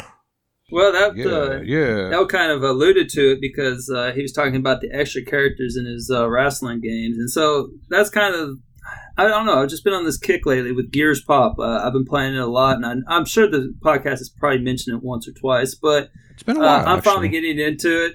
I'm finally getting into it and actually uh, putting some some work into it. And it's like they keep coming out with all these new pins and everything, and the achievement list is just so I don't know blah. It's just not great. I mean, it's it's all grindy, like play a million matches, you know, spend five hundred thousand power and all this other stuff. And it's like all stuff you're way down the road, and it's like once you get past a certain achievement, you're not going to get another achievement for months, and and so why could they not add when they add these new pins like pin specific DLC like uh, the dude with the eye patch uh, what is his name? Sid or something like that? Like you know impale 10 pins with Sid or whatever you know where it you know has something to work towards you know maybe all these pins that have these special abilities like they have one with a shotgun guy you have to kill 50 people with a shotgun guy uh, you have uh, you know, destroy 10 bases with the katana chick. Uh, and so, why can we not have, you know, more of that? Or maybe some uh, layout uh, ones where, you know, using uh, four bruiser pins, you know, get, you know, 10 victories or something. You know, I mean, they could have done so many different things with it. And it's just such a boring list. And they could correct it with a lot of DLC that would bring a lot of people back and, you know, have them try to finish it and everything. So, I don't know. I'm just disappointed with the achievement list in in in the pop right now. so, most people are I don't know. Yeah, I I know I'm late to this party, so I won't belabor it too much. But I don't know. So, but that does tie us into our community question of the week. Uh, Coates McGoats wants to know which Goat Sim DLC is best and why. And the answer is clearly the MMO one. Is It's funniest. Uh, MMO, yep. Yeah. Mo- So- mostly because I haven't played the space one or the Yeah, payday one. Space one Um, either. I haven't played it. Big L also says MMO. Uh, that's the only one I've I'm- done, and I really enjoyed the the parody music of Diablo. It's hilarious. I like the one that's nothing but Flappy Goat. It's like just Hell you Flappy. Goat over to this area, and you do some uh, some Pac Man, and then you Flappy Goat over here, and you do some I don't know Clicker Heroes. Um, that's the one that's amazing. There you go. All right. So thanks for the question, Coats McGoats. And uh, that takes us into Wheelin' and Dealin'. So uh, y'all check out the sales, Bro Rocker? You, you see anything you like? A little bit. Uh, the only one I'm going to mention today is one that I have been toying with for months and months on end. I, I it may have been this cheap before, but finally, at least today, Hitman 2 Gold Edition is twenty dollars. Normally one hundred dollars. And this game has a lot of DLC with achievements, and the Gold Edition will get you everything. So playing the first one a few hours, enough to know that it's a really good game, uh, just kind of makes me want to play the second one that much more without finishing the first one. All right. Well, for me, uh, I got um, uh, two games that uh, I'm going to recommend. Well, one for real, and that is Cat Quest 2.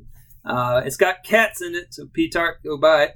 And also, uh, everybody should be buying it because it's an RPG, and I think uh, you're supposed to be playing those, are you not? And gainers. So uh, you're not going to get you know anything more pleasant than just you know frolicking in this wonderful uh, top-down world with a bunch of cats and dogs in it, making terrible puns at every turn. Uh, so yeah, it's down to 10, 10 and a half bucks. So uh, that one's a good one. And then if you were just looking for something uh, off the beaten path, that would be Stone. Uh, it's like trying to be like the Big Lebowski. Uh, the story is a complete waste of time, and I don't know. I didn't.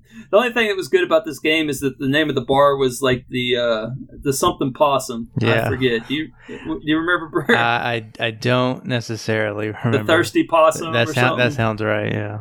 Yeah, so other than that, there's not much in this game. It's a complete waste of time. So I thought about telling, recommending it highly just to troll you, but uh, you will get your game.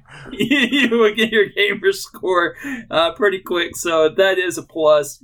However, it is probably the most worthless story I've played in a long time. Yeah. What about you, Al? Uh, what about you, Nate? Yeah. I'll say so, something. I'll say something. I'll say something. all right. I was just seeing if I was paying attention. Uh, going with the uh, Zelda One theme of uh, earlier, I'm going to go with Anodyne uh, for two dollars. Uh, I think it's well worth it. I'd like to see Anodyne Two on the one. It does exist, so I would grab that one. Do exist. But there is a speed run. Uh, beware, but it's doable from from all accounts. All right, what about you, Nate? Well, I, I hate to even mention it because everyone should own this by now. It's it's stupid cheap. Um, Batman Arkham Collection. Uh, Nice. Wow, did I spell that wrong? Um, it- which comes with Asylum City and Knight. Um, it's fifteen dollars. Who doesn't? Uh, but you've already got it That's a, right. that's a Who doesn't And, spell uh, Asylum with two man. S's? so that uh, that collection comes with a bunch of DLC bits for I think for City. Uh, and if you if you go in, you look uh, in the sales, there'll be a five dollar uh, sale for the Knight season pass. So you can get all that stuff. Why don't you already have this? Uh, stop talking about it. Skyhill. uh, so once upon a time, there was another podcast uh, where Prue was on, and he talked about a game called Skyhill, which is a roguelite role playing turn based game. Yeah, it's four dollars down from twenty, and it's a thousand gamer score with one thousand eight hundred and eighty-three TA. And judging by the completions, it's going to take you twenty-four hours if you are efficient. Uh, otherwise, it's going to take longer. I like my roguelites these days, apparently, and it's four bucks. So I'm interested. So I'm probably going to pick this one up. I'm not just uh, the president. I'm a member. Um, and the other uh, last thing I want to mention very briefly is the Dark Crystal Age of Resistance Tactics, ten dollars down from twenty. This is a role-playing turn-based game, one thousand gamer score, fifteen forty TA. There is no walkthrough, but every achievement does have a solution. And by looking at the achievements, uh, it doesn't look like difficulty is going to be a factor for this. You do not have to play at a certain difficulty. You will have to play the game through twice. Once regular, once on New Game Plus. Plus, and hey, guess what, Elroy? you get to keep all your abilities and your party members and Oh. stuff. So they did it the nice right way. perk. Yeah. that is the right one Sounds for sure. terrible. Why would you play this game? I, I'm still winning, but that's Why at least would enough you- to. Why would you play this game? Well, I'll tell you why. This is the year. contest. This is the year of the gainer, the RP gainer. And uh, just today, I don't know if it's because of this game or what, uh, chat was going crazy in the RP gainer channel, and uh, Tropan reminded everyone that he's putting up money. He's putting up money rewards here. So for RP gainer and RP gainer type uh, completions, uh, he's put up a couple bounties. The first one that he put up was for completing NieR in a month. And uh, Mattism did that, and he got himself 10 bucks. Now, there's a couple uh, other bounties that are open.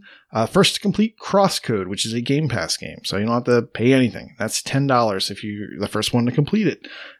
The aforementioned Dark Crystal Tactics, uh, it's $10 now. The bounty for it is $20. So if you're the first person to complete it and to tell Propan, uh, you could get 20 bucks. And then this this one's crazy. Um, the first to complete two worlds, the series completions. That's two games. These are non BC 360 games. And I added, you know, I did some math and it takes about 80 to 100 hours to complete these two games. Why would you do that? Well, he is giving away $50 to the first two winners. Uh, Jeez. yeah, so he is putting out some some cold hard cash, and that's amazing. Thank you, Tropan. Uh, and this is why you would want to buy that game, I would think. Yeah, that's not a bad one. Uh, he take uh, accept uh, bounty ideas, uh, I should add a cat quest to that match. he But, uh, might. I don't know. He's he's a big fan of the gainer this year, and he's The, the he's first one who can show video proof that your cat completed Cat Quest. That's right. We need a Captain Cat too. oh man, that is you aren't wrong, man. That theme song just Oh. man. Captain Cat. Oh man! All right. Well, one contest to the next. So, what about the uh, gamer tag challenge? Oh, that Uh, thing's still going on. Uh, it's Yeah? month of July. Philip Wendell. Uh, he Mhm. chose Outer Wilds, and the bonus bonus is proper names. So uh, specifically, first names, real or fictional, limit one per game, uh, and names can repeat. So if you have a John or a Bob in multiple games, not a problem. Just as long as you're only getting one achievement per each game, and that only counts after you've completed the gamer tag that has lots of I's and lots of L's and a whole bunch of E's. So good luck. yeah, for sure. Man, Coach, you're doing such a great job, man. Um, you, you just want to head us right on to Brad Camp, man. It's just uh, let's keep this party going. man. All right, I will. Whoa. Looks like he's going to bed early. Uh, completions. Hatton 90 with a new milestone of 50 completed games. Doughboy with 100 completed games. Sorry, Hatton. Retro Chief 1969 with 175 completed games. Northern Lass with 275 completed games. Big L with a new milestone of 500 completed games. Doom. Isrit 102 has reached a new milestone of 1,005 completed games. Eh. That's quite a milestone. It is. I, I couldn't remember if we read off the 1,000, and uh, so I left the 1,005 in there. I figured he's probably done five. I don't know.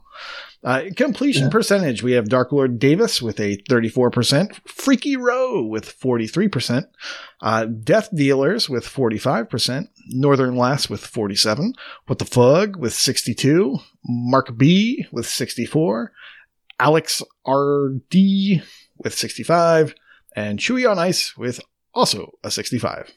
65er. For streaks, we have the Alpha Seagull 50 day achievement win streak. I'm going to guess that he's had his Xbox for 50 days uh, with that one. Chesno is on 200 days, and Prue is on 1,600 days.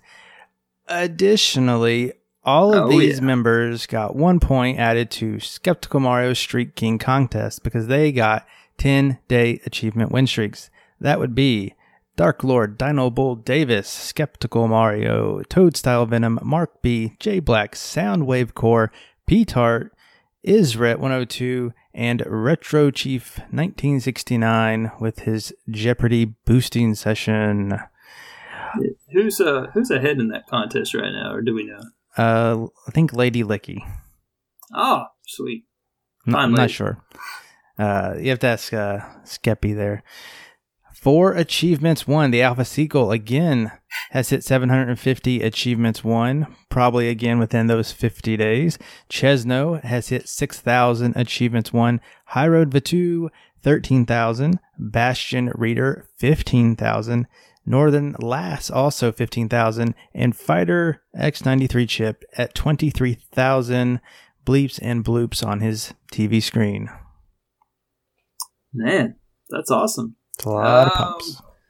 Yeah, let's uh, keep the ball rolling. Uh, Alpha Seagull has reached 20,000 gamer score. Right on, man. That's a, that's a couple rats. Alex Road has uh, 150,000. Chesno, 200,000.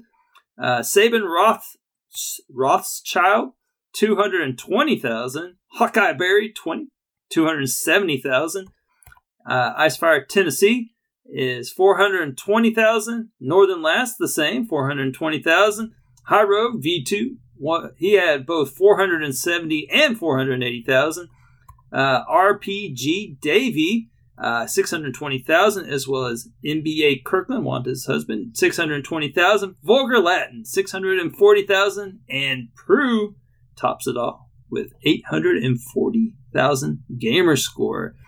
Uh, the TA score, a lot of achievements there too. Uh, we have Alpha Seagull reaching 25,000 TA score. So I guess uh, his 20,000 gamer score equals 25,000 TA score. And we have Chesno with 250,000, Soundwave Core with 250,000, Sabin Rothschild 550,000, J Block 560 TA, uh, Northern Lass five or 600,000, Hyro V2 850,000, Matriarch has 1,100,000 TA score. Lego Head 1977 is 1,140,000 TA. Uh, Still My Thunder has 1,390,000 TA. And Mighty Mango has 1,470,000 TA. And Jimbot UK has 1,760,000 TA score. All right. We're up to leaderboards. Uh, Northern Lass is now in the top 5,000 of TA leaderboard. Retro Chief, the man in the mirror, is in the top 20,000 of TA leaderboard. Alex RD, whose name is way better in the Discord. Alex R. Davies, our Englishman turned Canadian, Woot, is now in the top 20,000 of the TA leaderboard for ID at Xbox. I love that leaderboard. Hack and Pwn is in the top 50,000 of the TA leaderboard for Xbox Live Arcade. Alrighty. Uh, good old Facial LaFleur is in the top 1,000 of the USA Games Played leaderboard for role playing. Mark B is in the top 100 of the England TA leaderboard for Connect Required. Awesome. Mike Pitch is in the top 500 of the Gamerscore leaderboard for Windows Phone. Icefire TN, which I always read as TM, like trademark, is in the top 2,000 of the TA Difference leaderboard. Retro Chief is in the top 5,000 of the U- USA TA leaderboard as well. Chesno is in the top 1,000 of the England Gamer Score leaderboard for beat 'em up and the top 5,000 of the Gamer Score leaderboard for fighting. Northern Lass is in the top 500 of the England completed games leaderboard. Oh man. We have some late breaking news. Uh, hot on the heels of last week's news of getting married, a big congrats goes out to Lady Licky, who is apparently with child. Uh, rumor has it she got impregnated after a heated session of Gears of War 3, so you could say it was a sawed off shotgun wedding. Well done. Thank you, thank you. Congratulations, Lady Licky. Seriously, that's awesome. All right. So, uh, some trivia.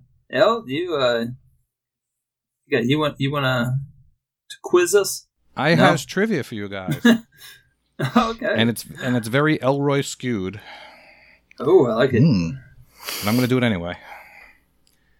Um, going back to Ratalaikas, Iron Snout. I got my 57th Ratalaika completion. My trivia question is as of right now, how many TA, uh, how many Ratalaika games are on TA? How many Ratalaika games are there? Can you name anybody who has them all completed? All right. But we could start Give with how many are there? That Just might be- want to shout it out. Sure. I just texted you. Oh no, you could just shout out stuff. Oh, 61. I think there's more than that. Okay. I don't know if we've crossed 70, so I'm going to say 69. Nice. Love that answer, Nate. I was thinking 57, so Okay. I'm gonna go with Bills. Bills for the win. Oh, oh, uh, the Any other leaderboard. names? Uh, Sa- redemption. or Sangrias. Sangrias. redemption. mm, All right, those are all excellent answers. All right, Possibly Chin Doctor. Not X the hero. Don't say that. There are 73 Ratalaika games. Ooh. Actually, the 74th has just hit. Um, Elroy has 67 completions out of 71 on his tag. Oh man. Be busy. But all the names you got were correct. Chin Doctor has 73 of 73. Redemption has 73 of 73. Bills has 72 of 73. Oh, Bill's slacking. And Sangrias has 73 of 74, so he must have just thrown on the new one and not completed it yet. Hmm. I believe we just All got right. one today. Man, that sounds like a good day. Ratalaika is always a good time. All right. Well, that takes us to the end of the show. The show is now ending.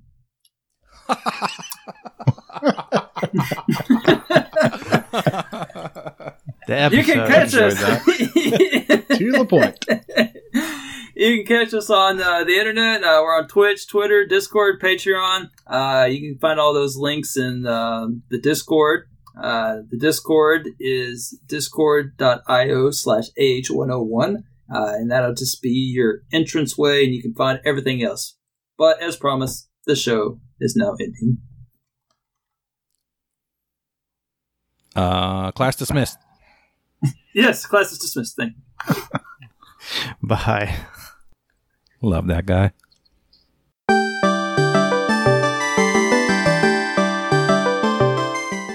Hey everybody, this is Vulgar Latin with AH101 Reviews. Today, I would like to invite you to take a trip with me back in time. Way back.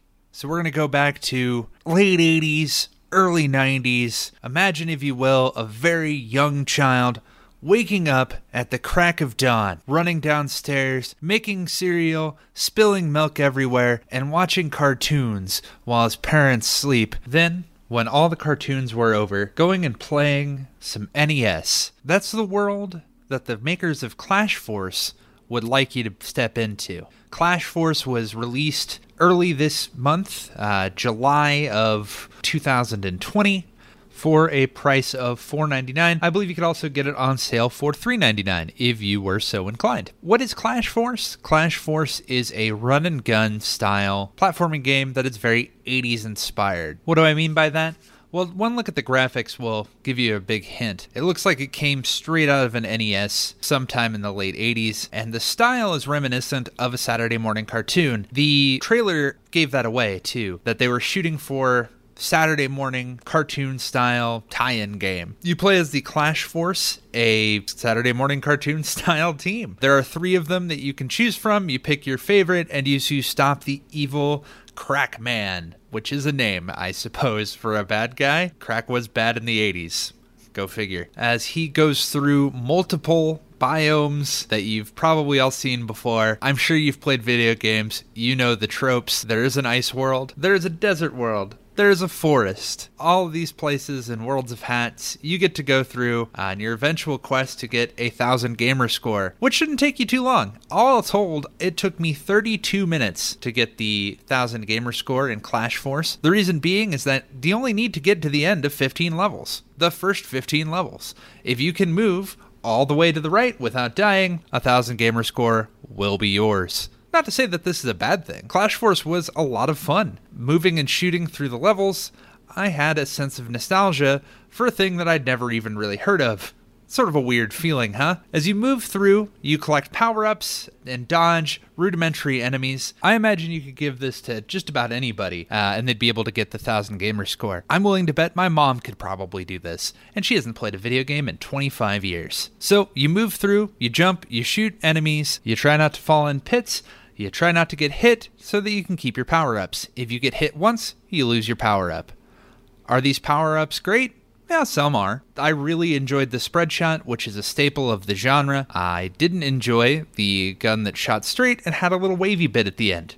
I didn't really know what that was for. It seemed kind of weird and inconsistent, but for the most part, they're all just various shapes of gun that shoot at a specific range. Some have more projectiles but shoot less, so on and so forth. Now, me personally, I was a spread shot fan all the way. There was also one that shot uh, these big fire waves that looked like about five of them, I think, and that was a big boss killer. But you get so many of them that you just kind of fly through and they're not even really memorable. I think they give you, I want to say 10 or so at any given time uh, that you can just fly through the game. Death's not really much of a consequence since it doesn't take you back or do much of anything. Not that I even died all that much except a couple times in the later levels. After every level, they also give you a bonus power up too. You just jump up and collect it, and you have another power up. Real, real easy. So, what are boss patterns are we talking about? Well, they're all pretty straightforward and seem reminiscent of bosses in other games. As you shoot through, uh, you'll have the life bar there, which is always, as a sidebar, a really great thing. I love having the boss health so you're not just waylaying on somebody thinking, when is this guy gonna go, right? sidebar over. I think there's only about four main boss battles that you have to go through. I believe it's about two levels and a boss, that sort of structure. Uh, you can see that in the achievement list. Uh, and I think the achievement list does it a bit of a disservice. I wouldn't have mind playing this game a lot longer. I did for a bit. There was another boss after that 15th level. I got to 16. Uh, I tried on that boss uh, before just realizing it was more of the same. It's very consistent. It's very solid. The controls, uh, you move and shoot exactly as you'd expect. They didn't feel floaty. They felt right. This felt like a not necessarily a lost gem, but a pretty okay game for the time that it would have been made in. If it was, let's assume it was trying to be from the, the 1980s, even though it has that parallax scrolling, which would not have been a thing. I don't think the NES could really even handle it. Uh, basically, the backgrounds move uh, independent of the foreground. Uh, that's a pretty neat trick uh, that not a lot, of, a lot of old school games had. It was a very big deal in the Super Nintendo games that some of them could do it. It's a good game. I would say it's one of the better Ratalaika games that I've played by virtue of just being purely solid. The nostalgia factor going into it, the fact that it had such a hit, a wave, a rush of like the Transformers or you know He-Man or something. Watching the the show and going back and, and playing the game, you could get that sense of a forgotten, maybe not gem, but a forgotten solid game. There's tons of those back in the day, and this is just going to be one of them. So, is it worth your five dollars? Yeah, I'd say so. I'd say it's even more worth the three ninety nine. All these Ratalaika games go on sale eventually, and if you are inclined, give it a shot. It's not a lot of TA score, but I've never really cared about that either. So plugging this in, I'm going to give it a final score of four out of five cartoons. Very solid, uh, very good gameplay. All in all, a uh, it was a real treat. And I wasn't saying that just because I played it right before our vacation started, though that probably helped. Thanks so much for listening, and have a great rest of the day. Hello, everyone, and welcome to another installment of Back to Back, our somewhat monthly segment where we talk about the games we've played that are not available via backwards compatibility. I am once again joined by Chewy on Ice. How's it going, Chewy? I'm good, as always. And of course, Mr. Elroy OMJ. How are you oh doing? man, it's great to be here. All right, brevity. Yep. So before we start talking about the games that we played over the last month or so, I'm going to actually just take a moment to talk about this month or so. So, as you probably have gathered, we don't always get the chance to get together exactly once per month to talk about our back to back exploits. So, the segment's still going to be continuing on. We're definitely still going to get together and record. It just might not be exactly monthly. It might take five weeks or six weeks, but we promise we're going to keep bringing you this content. So, with that said, I'm actually just going to go ahead and start myself because I easily had the worst back to back month in the history of us recording this back to back segment. So I'm going to get that out of the way real quick. also, I've been told that Elroy might not have had the greatest month. Spoiler, so I'm going to make him feel a little better by just taking the bullet on this one. I appreciate that. no problem. You got to start with low expectations. So by the time we get to Chewy, who's just been killing it on all these back to backs, you know, I wouldn't say killing it. I mean, I did adequate. um, I'm pretty sure you got a completion last month, right? Yeah. Like on oh, Red yeah. Johnson. Yeah. So- yeah, yeah, yeah, yeah. Yeah, you've done all right. You've Yeah, I'm all right pretty for great. yourself. only I'm pretty great. 200 pointer, but technicalities. Uh, so last month I said I was going to work on game show based games. So these would be games like Wheel of Fortune and Jeopardy and The Price is Right. And I did, but my gamer score will reflect none of that. And this is because if you look at what I have left in these game show based games, it's mostly the end game grindy content. So for example, Jeopardy actually encapsulates my entire month of trying for back to back achievements. I have two achievements left in the game. One is for playing, I believe, 50 games, and the other one is for selecting a daily double on your first try. I started the month at some number of games, and I played maybe another 10 or so. Never hit a daily double on my first try, and even though I put a good couple hours into the game at that time, I got zero achievements. So that pretty much sums up oh, sorry. my whole month. Yeah, go ahead hit me with the shame button. Now, what I did do, and I'll talk about this a little more next uh, when we do the next go round, about what we're doing for the next time we get together to talk, is I did start on my game that I'm going to be focusing on for the next time. So I'm just going to leave that as a little teaser from when we get around. So, But with that out of the way, at, Yes. so at what point in the month did you realize you were letting down all the listeners? Um, at the point that I was challenged to a completions challenge and Chewy's championship oh, challenge. so there's a Oh There's a wait, fall- wait, wait. there's a whoa, fall whoa, guy whoa, whoa, here. whoa. Yep, absolutely, absolutely. Because here's here's the issue: when you're challenged to straight completions in a contest like that, you will never, ever, ever pick the Xbox 360 for anything, because a quick completion in the Xbox 360 days was still six to eight hours. I can complete eight Ratalaika games in that time, and That's that's, where my fair. attention needed to Truth. and it, it'd be so much more fun too, might I add. Just you know.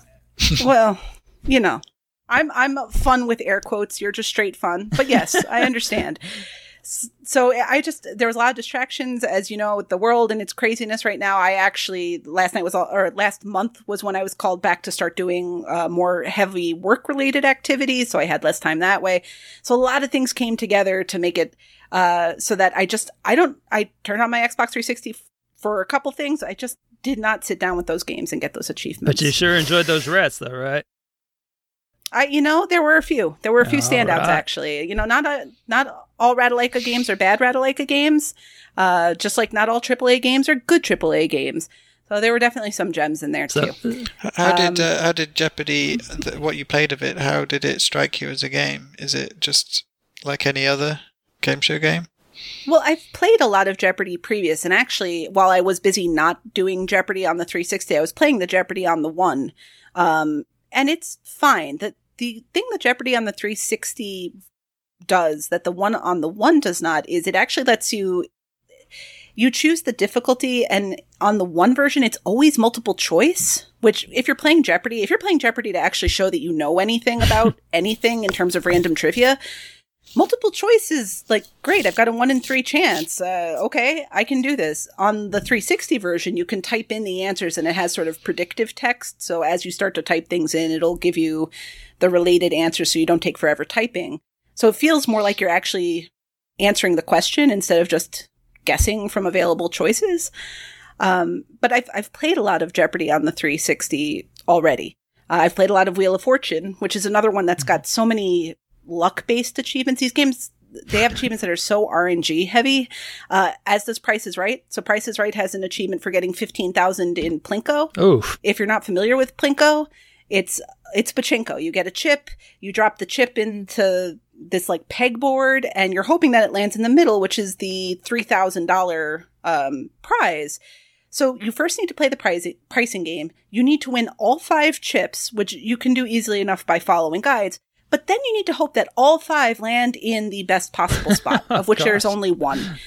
So That's these games, are, these last achievements, and that's I should have looked more at the achievements I had left in these games before I chose to go with that. The most of the achievements I have left in them are just either grindy or so RNG that there's just no good way What- to make sure that you actually accomplish anything. That sounds like a, a, a really long setup for just something that you know is going to fail. Um, that's yeah. Yeah. that's that's bad.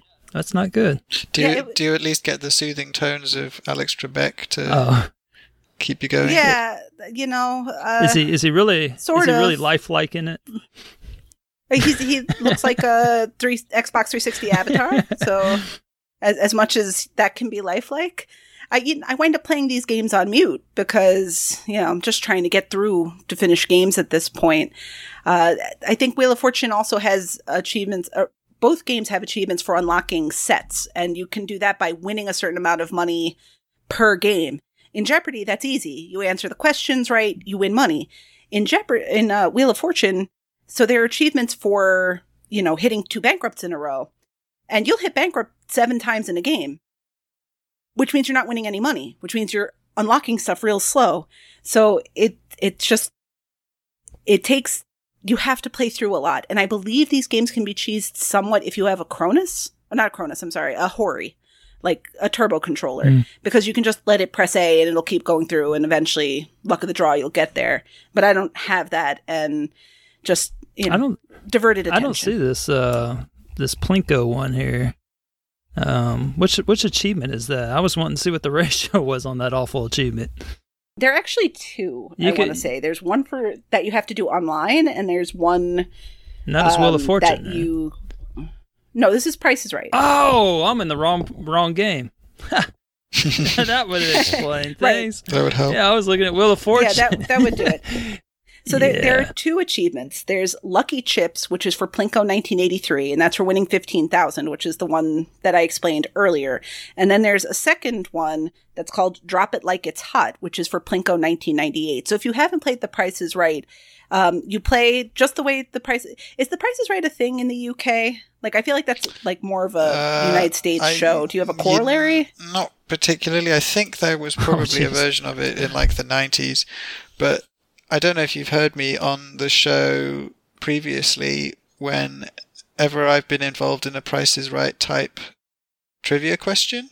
Mm. Like, how many achievements have the word hero in? Oh yes, yeah. Uh, I suck at that, so I guess uh, I guess we don't really have it over here. Yeah, oh wow. So Six, okay, it's six ratio. An important in- distinction. In case you're in case you're wondering, is the six ratio. Yes, so that's for Drop It Like It's Hot because not only is it ridiculously luck based, it's online multiplayer only. So you need to find someone else with the game who will then go in there and play it with you and will sit through the pricing game with you. So the pricing game is like a mini game you play based on like, can you guess the price of this pack of gum within 10 cents? And then every time you get that right, you get one chip. So it's a, it's not like you get six chips, but if you get five of them in the best possible spot, you'll win you have to get all five of them in the best possible spot while playing online. Like It it, looks like you have to do it local too. yeah, Or wait, right. So that's the that's the Plinko 1983. That one's local, oof, and the Plinko Plinko 1998 is online only. it's awful. So yeah, it, it was not. Uh, I, I didn't make good choices in terms of actually getting achievements done. I, I pretty quickly felt defeated insofar as what I would accomplish this month, and chose to focus on other things. Um, but that's enough of my failures. Well, uh, Elroy, I was gonna say, it sounds like you're ready for our, our spin-off section, uh, rat to rat. So you're you're you're ahead of the game for that. Yeah, I did well for completions last month. It was my best month ever. I just, uh, yeah, uh, totally caused me to blow up my spot with this. Uh, okay. Um, but tell us about Rise of the Oh, Argonauts. man. How did that well, go? this is a real success story uh, compared to that dumpster fire. So uh, uh, I increased my gamer score on yeah on this uh, this 200 point game. Um, I now have a 160 gamer score, uh, and that's up from uh 20. So. That's an I had improvement. 20. That's that's yeah, great. I, I previously had this on my tag. I I, I bought it because um I, I really I think it was like a dollar at GameStop, and so I went home and played it. I impaled 25 people and then I put it away and forgot about it. So there is a walkthrough. And it's actually not a 200 pointer; it's a thousand pointer. I just wanted to make it sound better. You know, 160, 160 sounded really good there on a 200 pointer, but uh, it has a walkthrough. So uh, I just kind of followed the walkthrough, and I think I didn't really understand what was going on.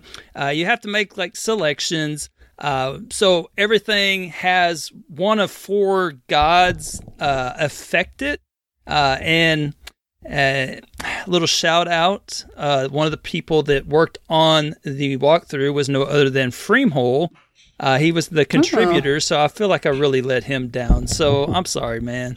Um, but I'm gonna get to where I where it all went wrong for me here in a second. But um, basically, you choose one of uh, four gods' responses. So, like if you're trying to appease uh, Athena, you would choose something. I forget which one she is, or uh, you'd like try to be more warlike or something like that. Or if you're trying to to do Hermes, uh, you're trying to be more whatever logic based or something. So you have four possible responses, and so if you respond that way, you earn points towards that god, and you spend those points to get uh, improvements in their skill set kind of a thing. So you improve your character. And so to only knock this or to knock this out in only two playthroughs you knock out two gods one playthrough and the other two the others my understanding.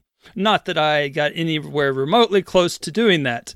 Uh, other than that there's some uh, there's some achievements for attacking and killing things in certain ways killing them with with uh, a hammer, killing them with a spear, um, busting. I like the Nutcracker, yeah, uh, busting uh, 30 enemy shields, uh, all those. So I did well with those, and I even did well with the uh, the aligned. There's a whole bunch of achievements related to your choices. So, for example, make five Apollo aligned dialogue choices, make five Hermes aligned dialogue choices. So I did well with that. I didn't have any problems with that. Uh, a lot of this stuff was it was difficult to find because uh, there's a lot of collectibles and you got to find everything so that you can get all the collectibles and the walkthroughs telling you where to go. But yeah, you could probably use a little more uh, specific uh, language here and there on what you were talking about. Um, and then there's like these statues everywhere. So there's a lot going on here.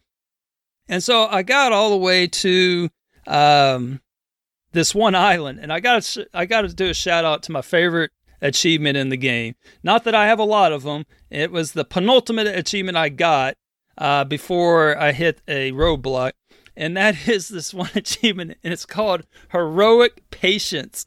Uh, that's got to be my favorite achievement of the year that I've gotten, uh, it, as far as uh, humorous. And so it is uh, heroic patience. It's only worth 10 gamer score. It has a 1.56 ratio, and its description is tolerate bolos singing.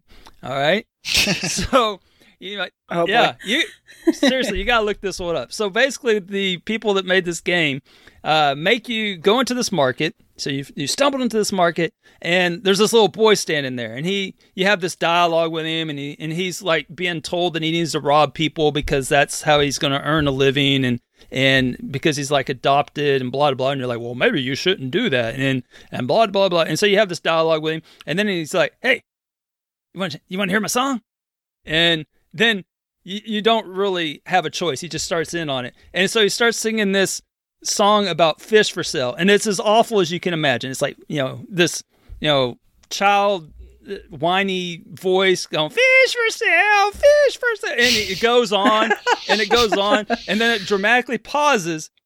And then he goes into the second verse. and then, and then it, then it, and it, I feel like oh, go ahead.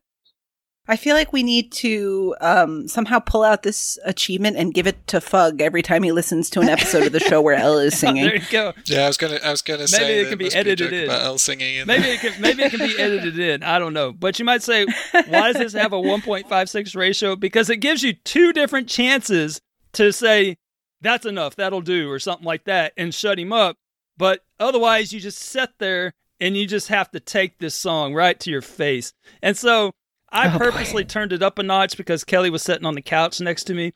And by the time he hit the third verse, she looked up and she's like, What the hell is this thing? And and then I explained to her how funny this achievement is. And it literally it takes a lot longer than you would think for this joke. And so if you uh, if nothing else for this game, you gotta look up this achievement. I'm sure it's on YouTube. It's it's funny, and so props to whoever made this game. I I I've done forgot, but props to them for a really funny achievement in the game. And um, yeah, so maybe the editors can you know put that a little uh, taste of that into this episode at some point of Fish for Sale. Now, where did it all go wrong for me? well, all right, so here's what happened. I got to this one part where I get arrested. Oh man, I didn't do anything wrong. I just was in the wrong place and I'm being framed by my uncle. And so, never mind that I've killed just hundreds of people on the way to this location. I mean, I've killed so many. I've killed more people than polio at this point. And and so I get into this one room and then there's like six guards around me. Granted, I've killed like 10 guards at a time other times, but there's six guards, and I guess they were really intimidating because I go ahead and surrender. Never mind that I have freaking, um, what is his name? Hercules standing next to me, and he looks what you would think he looks like. I mean, he's very top heavy, and, you know, he looks like a walking triangle, and, and, uh, he, uh, he actually has veins in places I didn't even know you could get veins. Like that's another part I really liked about this game is he has this mysterious vein on his pec that like throbs during it, and I, I love that. That was hysterical. But This is just your new life quest to figure out how to get that vein. Yeah, I was like, dang, how do you get a vein on top of that? I mean, I got the you know a few veins that I like, but man, I don't have one there. And uh and then so you have him standing next to you. Never mind, he could probably pick one of these guards up and rip them in half, and you know, and then and then feed the feed one half to another guard. I mean, this guy, you're not taking him down. He takes an arrow in one of the cutscenes right to the chest, and he does, he doesn't even flinch eh, right before he grabbed the the archer's archer by the neck and threw him all the way across the room. So, spoiler, yeah, it's an opening sequence. And so, um, anyway, so you have all these all this at your disposal, and you surrender, and so then you're in prison. Oh, okay. Uh, I guess we forgot that we were a very formidable opponent, so we're just going to surrender and, and lose all our gear and go into prison. So now you're in prison. You must fight your way out, and this is the part that got to me. And uh, you have to apparently do three fights, and with the three fights, you have to recruit this one dude. So you don't have to look out for your own. You have to look out for yourself and this jerk named Pythias. All right. So Pythias is this little little uh, uh, opposite of Hercules, and he he's sitting there with this little uh, what what do you call those things? The like uh, the little goat boy has one, and it's like a musical instrument. Like a little guitar kind It's of kind thing? like a Oh. harp thing, you know. Okay, and yeah, yeah. You know, you like, like run your fingers across it. Well, he has one of those, and that's I guess his weapon. And so he's like, "I'm not a fighter," and you're like, "Don't worry, just follow my lead." And so he goes into the arena with you, and according to the walkthrough that uh, Freemhole it was a contributor to, it says. Uh, says make sure he doesn't take action. Save here because he has to survive! Exclamation mark. Okay so Oh, and so i'm like okay i guess dude's all right and that's all that is said about that. And it's just like kill everyone before they kill your partner. And so i start the battle and four guys rush at me with with swords. They're all over the place. I'm killing one over here and like they're all trying to get to this little guy, and, and you know they go to a cutscene, and he's taking a, a a sword right through the heart. He falls to his knees and is dead. And but you can continue. So I'm like, okay, am I supposed to continue? Am I not supposed to continue? And I was like, well, the walkthrough says you that he has to survive. It is very specific that he has to survive. So I restart it, and it's about a 45 second, no, longer than that. It's, it's probably about two minute setup to get to where he actually enters the arena with you and oh what do you know he's dead again and this poor guy he ta- he just he he's like a, his heart is like a magnet for a sword and so this this it just keeps going right and it impales dramatic death scene all right reload well, you can only do that so many times. I'm not even getting close. I mean, because I finally I killed those four original guys, and then there's like four more running at me. I have no idea what you're supposed to do. I have no idea how you're supposed to make this guy survive. Now, granted, I'm playing on the hardest difficulty because that's what I was told in this walkthrough that Freemhole is the contributor to, is that you choose the hardest walkthrough first. So I don't know what I'm missing. I just know I was like, well, let me look through the walkthrough. And then, like, he's mentioned several times after. It's like, take so and so to Pythias. Uh, uh, talk to Bolo, send him to Pythias. Talk to so and so, send him to. So apparently he's critical to something in this game. I don't know what. I don't see any achievements actually that mention him by name, but apparently he has to survive for some unknown reason. And whatever it is, it it frustrated me to the point that I just stopped right there. I didn't even. I, I guess I could try a save after he's dead and gone and just see what happens. But uh, or I could probably you know send a, a DM to uh, Freemhole and uh, probably get some uh, direction. Uh, so yeah, there's that too. But anyway, it was very frustrating. Pythias, you're a jerk. Do some push-ups while you're in those cells or something. I don't know. Toughen up, man. Well, Wow. uh, I have a couple questions for you, actually. Okay. Um, is it is it about so the Hercules' vein? It's not on air, Oh, but okay. this um so the the different questions with the aligned dialogue choices. Yes. Did you get the sense like they're missable, right? So like do you have to like reload checkpoints to get through them or do you just get enough opportunity to answer in different ways that you just you have to be mindful of picking like one each time so that you don't have to do multiple playthroughs. Um, well, the walkthrough, I was completely reliant on it, so I didn't even read the dialogue. I just knew what I was supposed to do once they s- shut up. And you can skip a lot of the cutscenes and a lot of the dialogue. So uh, I wish I could tell you more about what the story is about, but obviously, if I'm able to, you know, skip a cutscene, I like to skip a cutscene and just kind of make up the story in my mind.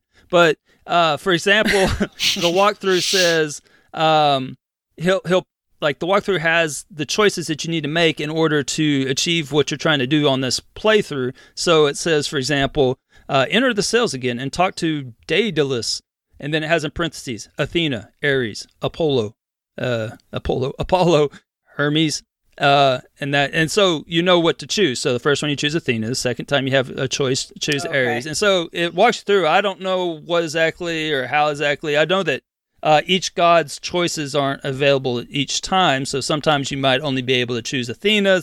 Sometimes you might have to choose Hermes in order, I guess, to get to the Apollo choice because you're trying to do Athena and Apollo in the first run, and then Hermes in uh, whatever one that's not those Ares. Uh, the the second playthrough is my understanding. So that that actually already answered my second question, uh, but I'm going to just ask it for the record. The second question I was going to ask you is that if you look at TA's webpage for this, the top um, community review for the game, the preview bit of it says a tale of great loss, an unspeakable betrayal, and an epic journey to save a true love. I'm guessing you got none of that from what you put into the game. Oh, yeah. Well, I, I think I know what happens. So they kill your wife, and you get pissed off about it because obviously, you know, they killed your wife. So I think that's the great loss part. The betrayal, uh, I think, is the uncle. I don't know. I right before I left, it was an unskippable cutscene, and I told some dude to become. I was like, you have to serve as king while I'm away, and so while I'm out off on the ship. And so he's like, "Oh, I couldn't possibly." And you're like, "No, you must." And so uh, I think, but the guy had an evil face. You know how some people have just an evil face? Well, he had an evil face, Yeah. man. I think it was his. Was he twiz- was he twizzling his mustache? no, he was- but he had he literally had a pointy goatee. Oh yeah, Yeah, Ooh. like- that is the sign of an yes, evil man. he had an evil face. Yes, yeah. for sure. And so then I think I saw a cutscene right before I skipped it where he was talking to some of the people that you've been killing. So I can only assume that he set me up and that's why I got imprisoned because I couldn't, you know, free myself with six people standing around for some reason with Hercules at my side. Okay. Uh, final question for me, at least. Sure. Seeing as you did uh, skip through dialogue choices, and part of it, I think, might be informed by the fact you're playing on the hardest difficulty, so you're maybe spending more time in battle than maybe you would if you're playing on an easier difficulty. Do you think you have any inclination at all to maybe go back and start the game on a lower difficulty so you can try to push a little further through, or is it sort of all or nothing for you with regard to this to this game? Yeah, I don't know. I think maybe I need to uh, send that message to framehole maybe, and uh, get a little direction to see. Okay, worst case scenario, frame What if hypothetically Pythias just takes a sword to the heart? Uh, yeah, just you know, hypothetically, would I be able to still kind of do everything I need to do in the first playthrough? Um, but I, I assume. I see, I don't know if it, it affects the the finishing up the choices for Athena and Apollo. I don't know if he, he has to live Mhm. in order to do that. I just know that it was very specific that he must survive, and then he's. But see, when he's mentioned later on, it's only mentioned like a few times, and it has to do with choices. So I don't know. Maybe I could just. I don't know if there's extra ones. I don't know what how much leeway you get on this, and uh, Okay. yeah. So I don't know. I, I didn't feel. Co- Before you um yeah. before you fire off that message to Paul Freemhole, Who's the contributor? contributor. Yeah. Here's a contributor.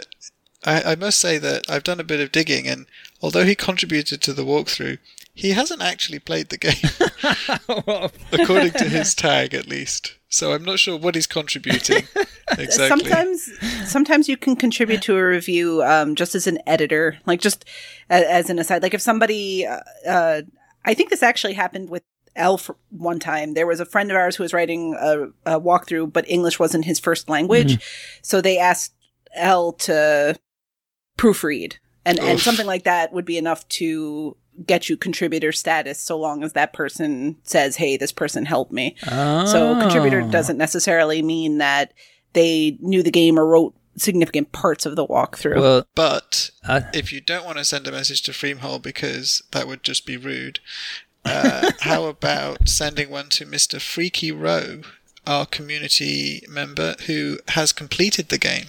Oh, that's right. He did say something, and uh, the, he said something about how that was a gym, and I, I didn't say anything uh, other than my, Yeah. my struggle. And I think I forgot to check back. He might have even posted solution. I just now remembered I did that. Yeah, I'm, I'm surprised actually to hear your like l- negative leaning take on the game because it seems like most people that have brought up the game sort of bringing it up as being a hidden gem. I know review wise, it didn't necessarily review highly on TA in terms of community review. The community review on there right now is about a 3.2 out of 5. But it seems like the folks who took the time to finish it enjoyed it. And uh, yeah, ask Freaky for help. It looks like Mattism also completed the game. So uh, Mattism might have some advice for you as well. Ah, maybe. And uh, as far as the owner of the walkthrough, it is a bunch of numbers and letters, and then uh, the dudes from, or uh, yeah, Austria. And so uh, maybe Oh, so. yeah, he that particular contributor wrote a ton of walkthroughs. Oh. He's very prolific. Oh, So okay. Well, maybe that's not the case. Yeah. then.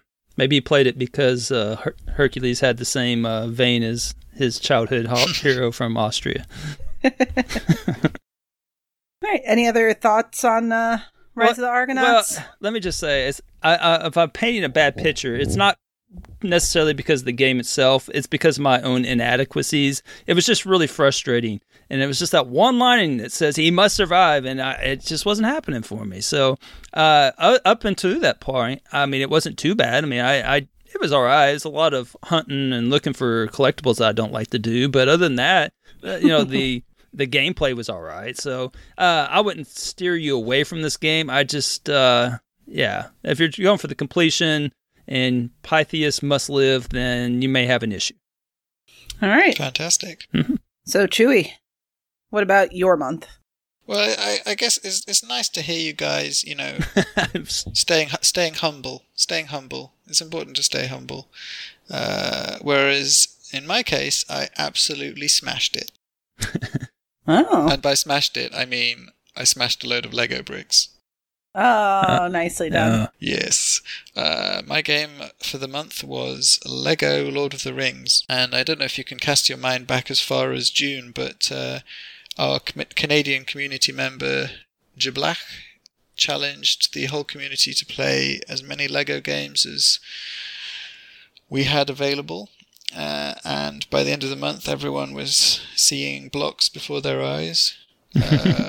The ga- the two games that I chose for the challenge were Lego Lord of the Rings and Lego Batman 3 because I'd already started both of them. And then I thought, why not stack, uh, why not stack podcast segments and have the Lego challenge and back to back stacked with Lego Lord of the Rings. That's working smart. Uh, oh yes, efficiency in all things. uh, it is. I mean, what is there to say? It's a Lego game. ugh. They're all the same. hmm I know your feelings on the matter, Elroy. I, I can't remember. You've played a few. I think I've uh, I had the misfortune of starting two of them.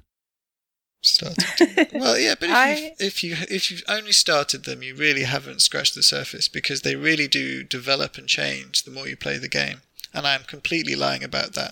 Once you've played five minutes, you've played the whole thing. So I I burned out on them with Legos Lego Pirates of the Oh, Caribbean. that's one of the That ones I did.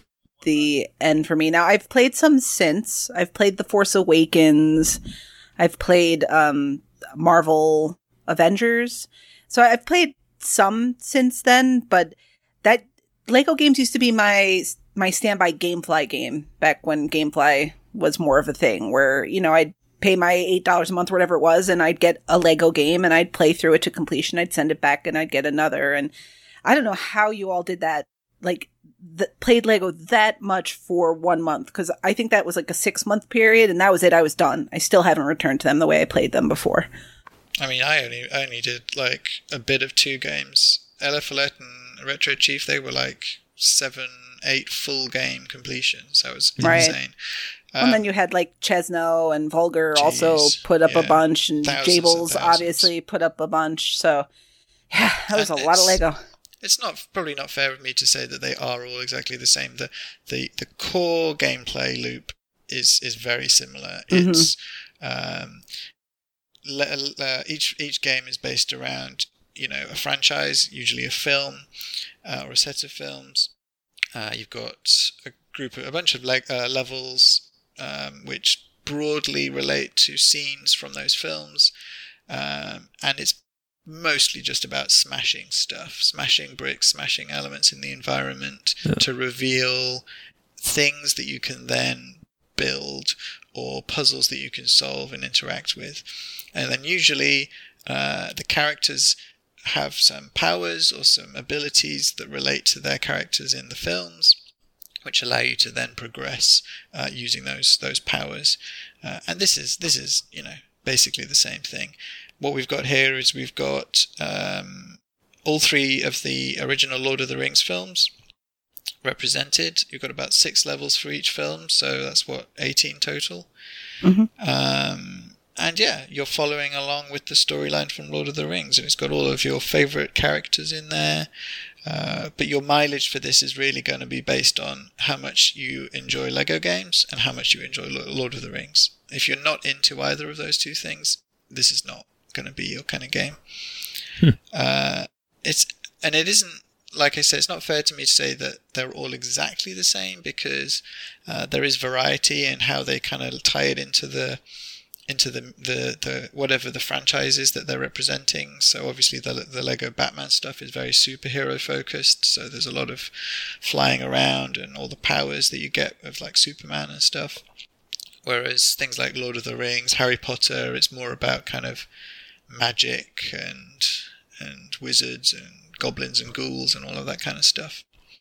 Um, also, playing like this one side by side with Lego Batman 3, you can actually really see the quality of life improvements that they've implemented over the years. Lego Batman 3 came out a few years ago. Lord of the Rings is from 2012, so it's quite a few years difference, and uh, you can you can kind of feel how that's changed. So, in the very first Lego games, you had to play the levels at least twice, sometimes three or four times, to do like time trials and stuff as well. Um, but they've pretty much settled into a familiar pattern now of only needing to play them usually twice. Uh, but the levels have got bigger over time. But in Lego Lord of the Rings, what they did was they introduced checkpoints. So if you got like halfway through a level and you needed to go and do something else, you could save the checkpoint, and then when you restarted the game, you'd be able to play from that point, which is really helpful. In Lego Batman 3, you could actually even load back into a specific checkpoint at any point. So if you were going to go back and do that cleanup stuff, you could always go back and just do it. You know, oh, I need to go and kill the boss, so I'll just go and kill the boss, and you could load into that specific checkpoint, uh, which you can't do in Lego Lord of the Rings. Uh, the Batman games and the other games have also got really good signposting, but I found the Lord of the Rings game had really bad signposting for some So of the puzzles. Explain real quick what signposting is. So, like, you're in a level and you know what you need to smash because it's made of Lego. Anything that's made of Lego in the level, you can pretty much hit it or shoot it and it will smash. And you'll get studs, which is like currency, or you'll get things that you can then use to build. But alongside that are all the kind of puzzle elements. And some of those things are not made of Lego, so you have to kind of find them in the environments. And Lord of the Rings, I found particularly bad for this because one of the abilities is that Frodo can go into a dark cave and light the cave with his, I don't know, candle thing, and then see what's inside the cave, right? But those dark caves are just kind of painted in the background. So I would be in a level trying to figure out everything, smashing everything, building whatever, and then I'd be like, what do I do? I have no idea what I'm supposed to be doing next. that sounds like a Lego then- game for sure. Then Well, exactly, and then you Right. notice, hang on, in the in the back corner of this level is this tiny little black area Oh. that you oh. realize, oh, hang on a sec, and then you switch characters to Frodo, and then he walks straight in there and then lights his little candle, and there's the lever that you needed to progress, and you're like, oh, I've just spent half an hour trying to oh. figure that out. And it's it's stuff like that, and there's not really any of that stuff in, as far as I know. The, the kind of later games, they're a lot better at kind of making it clear exactly what you need to be doing or how you need to be progressing. Um, although you know there are so many of these that it's not surprising that there are a few kind of kind of shonky kind of design elements like that as you go along. it's both good and bad because I find when I'm playing something like Star Wars, everything glows. So things that you can use with one power, it's red, and things that you can destroy with a certain type of weapon will just have like a um, like a little sparkle on them, and other things will glow blue. And it drives me insane when I'm playing through the game on the first time to know that I can't do half of that. Oh, Like that has always been a thing. Like I kind of wish with Lego games they would turn all that off on your first playthrough and just highlight important things that you need to progress for the story playthrough. And then in later levels they turn all those things on because they're there for good reason. They're there to show you here are all the things you can interact with and to give you a hint as to what character to use. Because I imagine Lord of the Rings is like most of them when you play on free play, which you open after your first playthrough, you can take something like eight characters into the level with you. Um, and the game will usually pre-assign characters that have the main archetypes for getting through levels. So the character that can double jump and the character that has an explosive and those sorts of things. And I just wish they would turn all those things off on your story playthrough. So I could just get through the story playthrough and then do everything I need to do on my cleanup run. but with Lord of the Rings, it looks like so you got through all the campaign levels, it looks like, right? Yep, finished the story, and I'm now knee deep in cleanup. So that was my because it looks like you started cleanup, and and as is typical with Lego lists, a lot of the cleanup is something between all these collectibles and actually pretty fun things that involve taking one specific character and doing a specific action. So you're still working on this cleanup. Do you think Oh. you'll get all the bricks, or do you think you're just kind of going to do that like lower, easier stuff? I mean, I will, I will end up doing all of it because I have about twenty other Lego games sitting in my backlog, and I made a, I made a promise to myself that I wouldn't start new ones without having Oh. completed the oh. ones that are already on my tag. So I have to, I have to push through. But I will say that that Lord of the Rings is it represents the tipping point between when mm-hmm. the Lego games were relatively streamlined and they didn't have these massive hub worlds, or if they did, the hub worlds were quite well populated, and the then the massive ones that come later. Mm-hmm. But it doesn't have. It's not as rich and full as the massive ones that come later, or as kind of well designed. So Batman Three is huge. It has multiple hub hub areas. It has planets to explore. It has hundreds and hundreds of things you can do, but it it doesn't feel as much like busy work. In mm-hmm. Lego Lord of the Rings, it it re- basically replicates the entire Middle Earth, right? An Oh, internet, an, inter, an interconnected hub world of cities and mountains and volcanoes and and you you have to wander these areas trying to find uh, things to do, races, characters to interact with, to collect stuff for, uh, and it's huge. but probably the worst thing about it is how it handles the um, the red bricks, those fabled Mm-hmm. magical red bricks, and the red bricks. If you're if you're wanting to be efficient playing a Lego game, the first thing you should be doing is trying to get those red bricks, those multiplier bricks especially, the ones that really bump up your uh, stud total so that you can buy more red bricks and more stuff in order to be as efficient as I, possible. I thought I thought it was If- all about the gold bricks. Hmm. Nah, gold bricks are just gold bricks are your ultimate goal uh, to completion, but Mhm. they don't really give you anything. Red bricks are the ones that give you the abilities, Oh, the uh, the magnets, the multipliers, the little set of the indicators to tell you where all the mini kits are and stuff. If you get that stuff, it's going to be a lot quicker. Don't many of the games have cheat codes you can use to unlock a lot of the Ooh, I'm listening. basic bricks, and they don't invalidate achievements. I won't unlock all of them, They but you'll be able to get a good number of them, right? They do, but I'm a I'm, I'm a good boy, and I, and I don't do oh, them. okay. Oh my yeah, I god. should. I, and for this one, you really kind of want to, I guess, get started on that. The reason being, the majority of Lego games that I've played, um, you do your story missions, and you pretty much can't get any red bricks through the story mode. Maybe one or two if you're lucky. But then, usually in your free play, you can then target the ones you want to get by replaying specific levels. So I always go for the, you know, the multiplier ones first, right? Mhm. go for those, Yeah. get them in the free play levels, bump up my score, and then it's just a rolling, you know, uh, boulder to pick up loads and loads of studs and then buy everything. In the and usually you can just do that by doing a free play level with the right characters. Not in Lord of the Rings. It is such a bloody pain to get these red bricks. I think you you hit the nail on the head when you called it busy work because I I, Oh, I, I do remember work. what you're talking about. That's like where you collect ten of this or find five that kind of thing. Is that what you're talking about? The red Yeah. bricks? The, so in this, you have to um, find a random character in the hub world who wants you to do a fetch quest. So you'll find like some dude, and he'll be like, "Hey, I could really do with some orc boots. Could you get me some orc boots, please?" Uh, so then you have to figure out where Oh, the orc no. boots are. And the orc boots could be hidden somewhere in the hub world. They could be hidden in a level. So you have to Oh, go back wow. and replay a level to find those boots. Or if it's a mithril item, so it'd be like a mithril orc boots, then you have to find the blueprint in a level. Then you have to take that blueprint to a blacksmith in a hub world.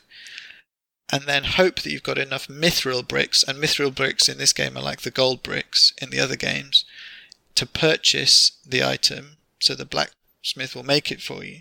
Then take the item back to the dude and say, "Here's your mithril orc boots." Oh, thanks very much. Here, have a red brick, and he gives you the red brick. but then you can only buy the red brick if you've got enough studs to pay for it.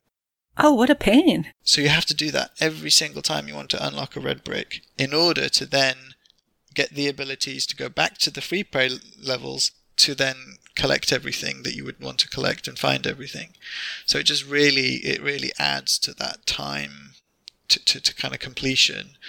Uh, very inefficient. You said that you find it all. You know, you have to go back to levels, find it, go here and find it, and all this and that. Uh, I mean, I would be trying to find it on YouTube. Is the support there on YouTube, kind of showing you where everything is? Oh yeah, there's you know there's guides, there's walkthroughs. It's it's all available, and again you can try and as I'm trying to do make it as efficient as possible by saying, well, if I get for this one first, then this one, then that one, that's going to be the best kind of route. But if you didn't have any of that stuff available, it would just be like a complete mess of like figuring it out. Absolutely, yeah, busy work. Like the Lego games are busy work. This is like next level. I find it telling that, like, I want to say the shorter Lego games come in at like 20 to 25 hour completions. This one's 25 to 30. They're all quite, um, they take quite a bit of dedication if you're planning to complete them, that's for sure. And it doesn't sound like this one varies from that at all. Yeah, and, and I think um, most of them, you know, they, they have a certain mileage, and once you've hit that point, Mm-hmm. it's like really kind of that thing. Well, do I want to push through to that completion? You're going to literally probably be doubling your playtime, right? At least after Right. completing the storyline, and a lot of them still feel quite fun. But this one, for me, it just doesn't. It just do- it's it just feels very kind of ugh, ugh, ugh. I, I actually have. I actually have something positive to say about this game. So, uh, you heard it here first. I actually have something I, I'd like to say positive about a Lego game, and this one in particular. So here it goes. There's actually two achievements on there that I I really like, and that I, I really uh, enjoy that they are they uh, included them. So one is uh, one does not simply dot dot dot, and then the description says walk into Mordor. I love that line in the movies. And then the other one is there's an achievement for taking the hobbits to Isengard. So, Yeah. so uh, if I had to say, if I was forced to say something positive about this game, I like those two achievements. I would never play it, but I do like those two achievements. Yeah, and it's and it, it, I shouldn't bag on it too much. It is quite it is light and fun and funny, and it's actually I think the first game as well when they did full voice acting on the Lego I was going to characters. ask that. I'm I'm pretty sure that's correct. Yeah, so before this it was all silent slapstick kind of mm-hmm. comedy style, and this one is the first one where they kind of almost recreate the scenes with full voice acting. Although, having said that, I feel like it's less funny Hmm. than the earlier games in because of that. They're, they're trying to stick a lot more closely to the storyline. They do have some funny moments and some kind of slapstick stuff, but it, it it feels a little bit more kind of clear cut and dry than the earlier games, which were, were played for laughs a little bit more. And that- uh, are the voices actual actors, or they're just people Im- imitating the actors' voices? I can't tell. I can't. They're Oh, very, they're That's a that good good. problem, they're, they're that good. Yeah. So I think I think it's re- people recreating it because then there are like silly lines and jokes and stuff peppered in as well. Uh, so I don't think they're just lifting samples from the from the films. But I, I think in Lego Jurassic Park they are just lifting samples from the films. At least that's what people have kind of hinted at. I haven't played that one yet, but in this one I think it's um, they're recreating it using actors, not the same actors, I assume. Does a little tune play in the background when you get the taking the Hobbits to Isengard achievement? I didn't know. No, I really wanted that to, to be the case. But, but yeah, there's there's a lot of jokes and, and stuff. Yeah, Lego games, uh, one thing they are very good about generally is having achievements that really acknowledge the source material. So th- there's always good stuff to find in there in all of these games where it's it's not just the very basic things that people have heard, but like if you really know the source material, you go, oh, okay, whether it's the books or the films, um, there's plenty of stuff in there that you can take away and go, that's cool. But then it's, you know, do I really want to spend the 30 hours it's going to take me to Yeah. be able to throw a dwarf 30 times? Yeah, Batman Three especially Lego Bat- Batman Three. I could you can feel the absolute love for the source material coming through that game. They have so many hundreds of, of characters, and like every time Superman flies, it plays the old Superman theme from the movies.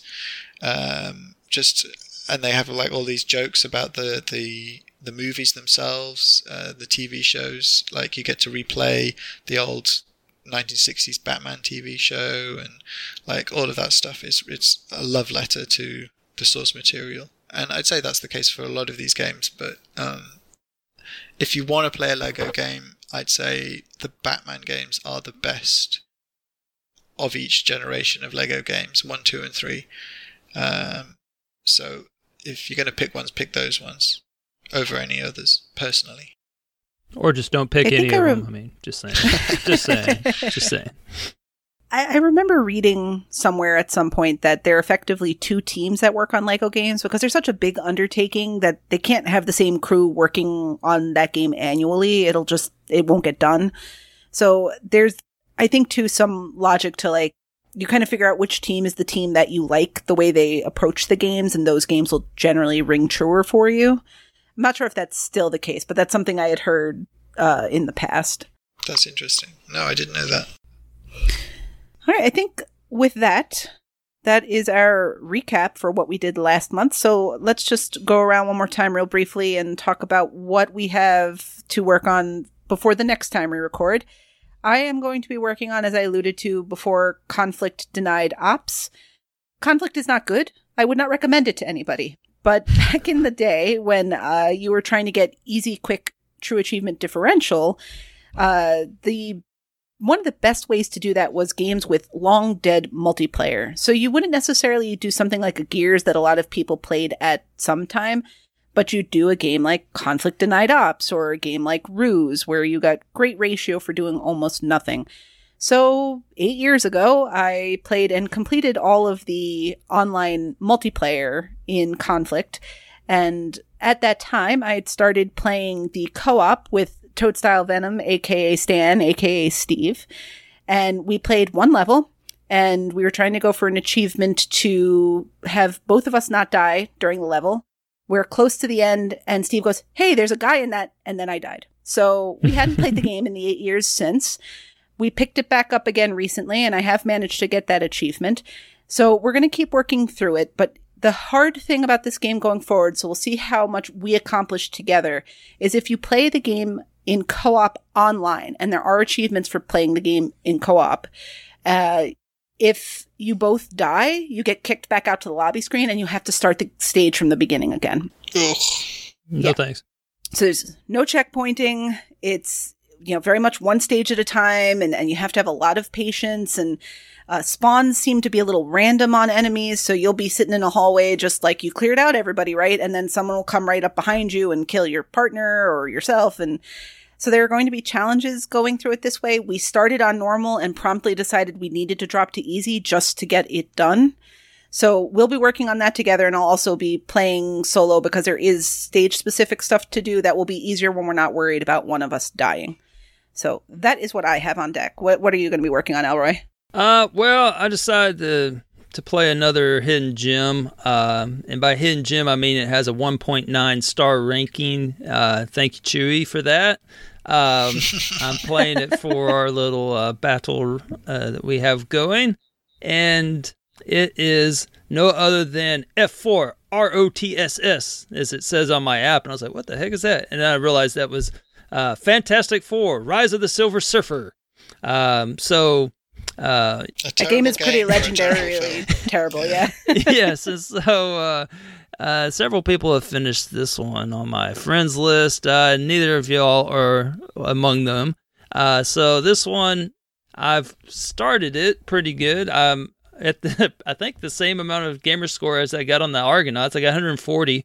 I think I had 160 on the other one, but 140 uh, gamer score right now, and i everything was going well. I've it. Oh, it's brutal trying to find all these freaking uh, collectibles, but uh, um, I'm hit the hardest stage in the game, which is this military base where all of a sudden these little turrets just run around the corner and start shooting you, and then it's like three shots and you're dead. And uh, it's getting a little frustrated. I'm not gonna lie. It's it's getting awful frustrating, especially when you're running around looking for collectibles and you get shot, you know, by a little turret thing. So, uh, I guess we'll find out. Will I prevail? Yeah. So I don't know. It's ugh, it's And I'm a little Dreadful. concerned given how well Rise of the Argonauts went with you uh, hitting a problem spot and not exactly pushing through. I'm a little concerned. Yeah, I Just a little concerned. I can't do it. I can't mail it in two months in a row, right? I said, no, come on. I got to I got to push through here. I mean, it's not like it's this huge. It's not like getting thirty thousand in Plinko or anything. I mean, it's only got a one point five ratio. I don't know why I'm in so much trouble with it. So uh, I don't know. Yeah. Yeah. All right, and Chewy, what about you? So I will also be playing a co-op game primarily. Uh, I will be pl- and another licensed game as well. So there's a theme here. Uh, I will be playing Star Trek. Uh, Oh, I'm so sorry. Oh, have you done that one? Oof. So, quick side story actually. I played Star Trek uh, with OSU Blue Jacket, actually, uh, who was also a news hound. It says where, where Chewie and I first crossed paths when we were volunteering on TA. Uh, and we had gotten a copy of the game actually for review purposes, I want to say. And I, I, I Jay wound up, OSU Blue Jacket wound up writing it. But uh, yeah, the game is, um, yeah, I can't wait to hear what you think about it next month. So I, I have been dived it with my G-Task uh, teammate Lego Head 1977, who is now in the community as well. And uh, yeah, the first mission was uh, it was very glitchy. That that's what I remember. Is there was a lot of like, oh, I can't walk past this ledge because there's a thing there. Yeah. Maybe. So we we we the, our experience, our most memorable experience so far with the game was uh, a cutscene, which then immediately following the cutscene, Spock literally fell through the ceiling Mhm. into the floor. like he just he just at like hundred miles an hour. so it was like, wait, where's Spock? And then suddenly, vroom, he was there. And it wasn't part of the game. It wasn't by design. Well, I very much look forward to hearing your take on that because I definitely have some memories of, of that one. Awesome. Looking forward to it. And with uh, that, I think we're all set on back to back for this month or segment or whatever period of time we choose to use. So if you have any comments or anything else you'd like to throw our way about back to back, uh, you can, of course, reach us all most easily via Discord. We're all pretty present at the Achievement Hunting 101 Discord, which you can find at discord.io slash AH101. If you'd like to participate in the segment or even submit a small clip about a non backwards compatible game that you've played, feel free to do so by reaching out to any of us on the Discord or over private message. All right. Thanks, guys.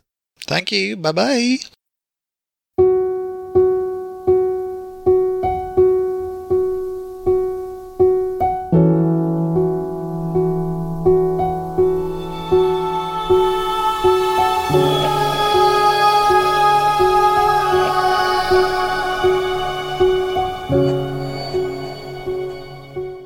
Hello, everyone, and welcome to Achievement Hunting 101's fifth and final installment of the Dreamfall Chapters Game Club. With me is Shoe on Ice, Oh boy. and I'm Wakapale. Book 5 opens with Zoe's purple personal assistant Wonkers greeting you as you wake up in your bed. He informs you that you've been in a coma in Casablanca for a very long time. Wonkers tries to get you back to sleep. Zoe doesn't want to go back to sleep. She is trying to find a way out of her room, but it is locked. This was super creepy. I found this uh, creepy robot monkey being like, "Just go back to sleep, Zoe. You look very tired. You should just go back to sleep." Yeah, and they changed the voice actor for Wonkers as well. He was in the previous game. Zoe also mentions that he sounds wrong. When when this scene started, my first thing was like, "Yes, I was right the whole time." When I said she's in the coma, she's been asleep the whole time, it was all a dream. But then when he started behaving like that, I was like, "Hang on, no, there's something more going on here. It's a lot. It's a lot more complex than just it was all a dream." Zoe's memories are messed up, but they return gradually as you explore the hospital room. You notice several inconsistencies. Yeah, so this was kind of like a puzzle where you had to figure out what memories weren't real. The the photos that she'd got of like her graduating when she didn't actually graduate, and with her mum when she never actually had a relationship with her mum. As you find memories that are not entirely correct, the room starts glitching. Yeah, pretty weird. The whole world starts to glitch out on you. Eventually, Zoe remembers everything and sees through the illusions around her. She finds an exit leading to a long white corridor. She walks through a force field and finds herself in a strange bodysuit. Yeah, all of her hair has been shaved off. She's got some kind of like yeah anodes in her head. She's in a, a jumpsuit. I've written here WTF capital letters because this was when it got really really mind melty. And the scene quickly changes over to Bip, who is okay. He was not cut up, and General Hami has decided to side with Kian. He is not a fan of genocide either. No, he, I I wasn't sure about his like arc on this point because he's you know been fighting for the Asadi this whole time. You know, presumably engaging in some violent acts against various people, and he seems to flip very easily to Kian's side when he realizes it's it's a little bit worse than he thought it was. Technically, he still fights for the Asadi. He just uh, doesn't want anything to do with Cyan Vamon and the Office of Scientific Progress. Yeah, he's not cool with you know genocide by way of plague. He's okay with a few battles, but not uh, the complete annihilation of in- a, a species. I guess he doesn't want innocents as well dying, as opposed to soldiers. You are given a choice what to do with Sister Alessandra. All of the choices here basically said she's pretty much definitely going to die either way. It's just whether you want her dead here right now, whether you want to send her to be face trial and then probably be executed, or if you just want to leave her with the prisoners because they will probably kill her as well. Well, with the risk if you send her to Sadirs, she might be saved by the Office of Scientific Affairs.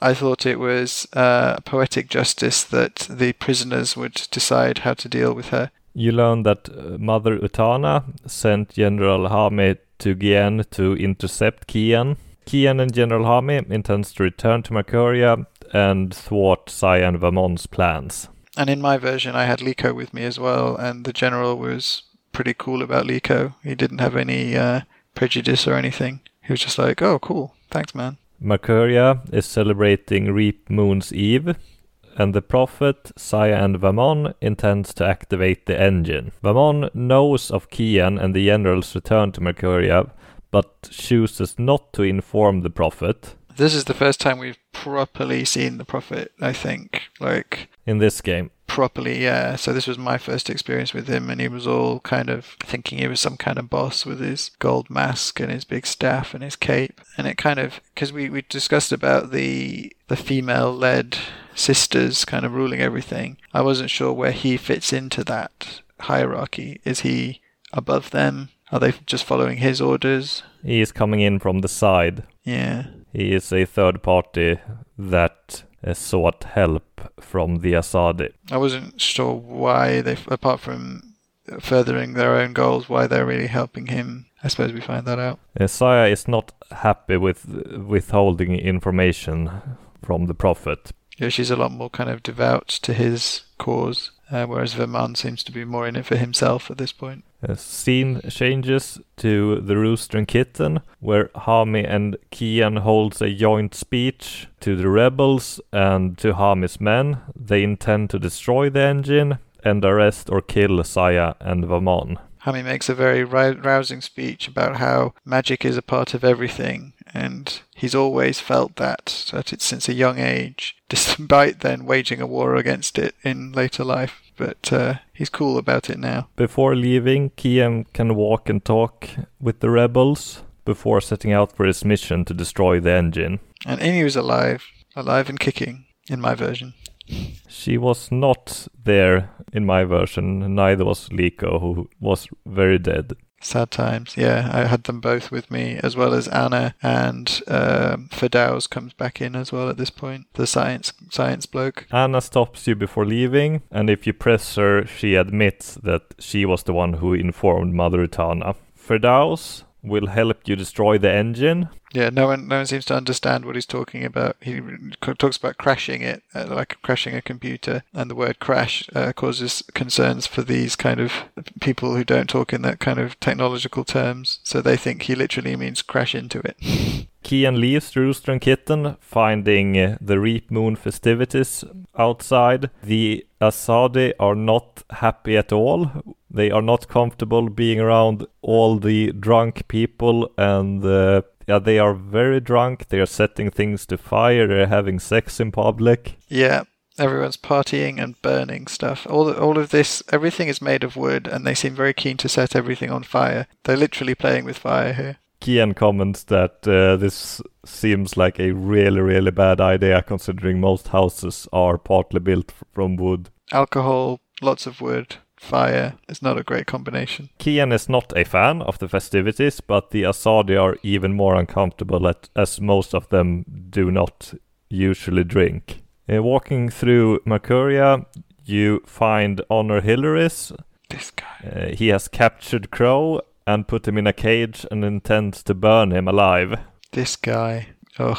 I mean, fair enough, I guess. Uh, Crow did cause one of his goons to get knocked out, so he has a, a personal vendetta against Crow, but I've got quite fond of Crow at this point, so I was quite determined to uh, fix this situation. Kian has not really interacted much with Crow before, so he gets a bit surprised when uh, Crow asks him to help him by name. Yeah. Crow also says that he knows a way to get inside the tower where the engine is.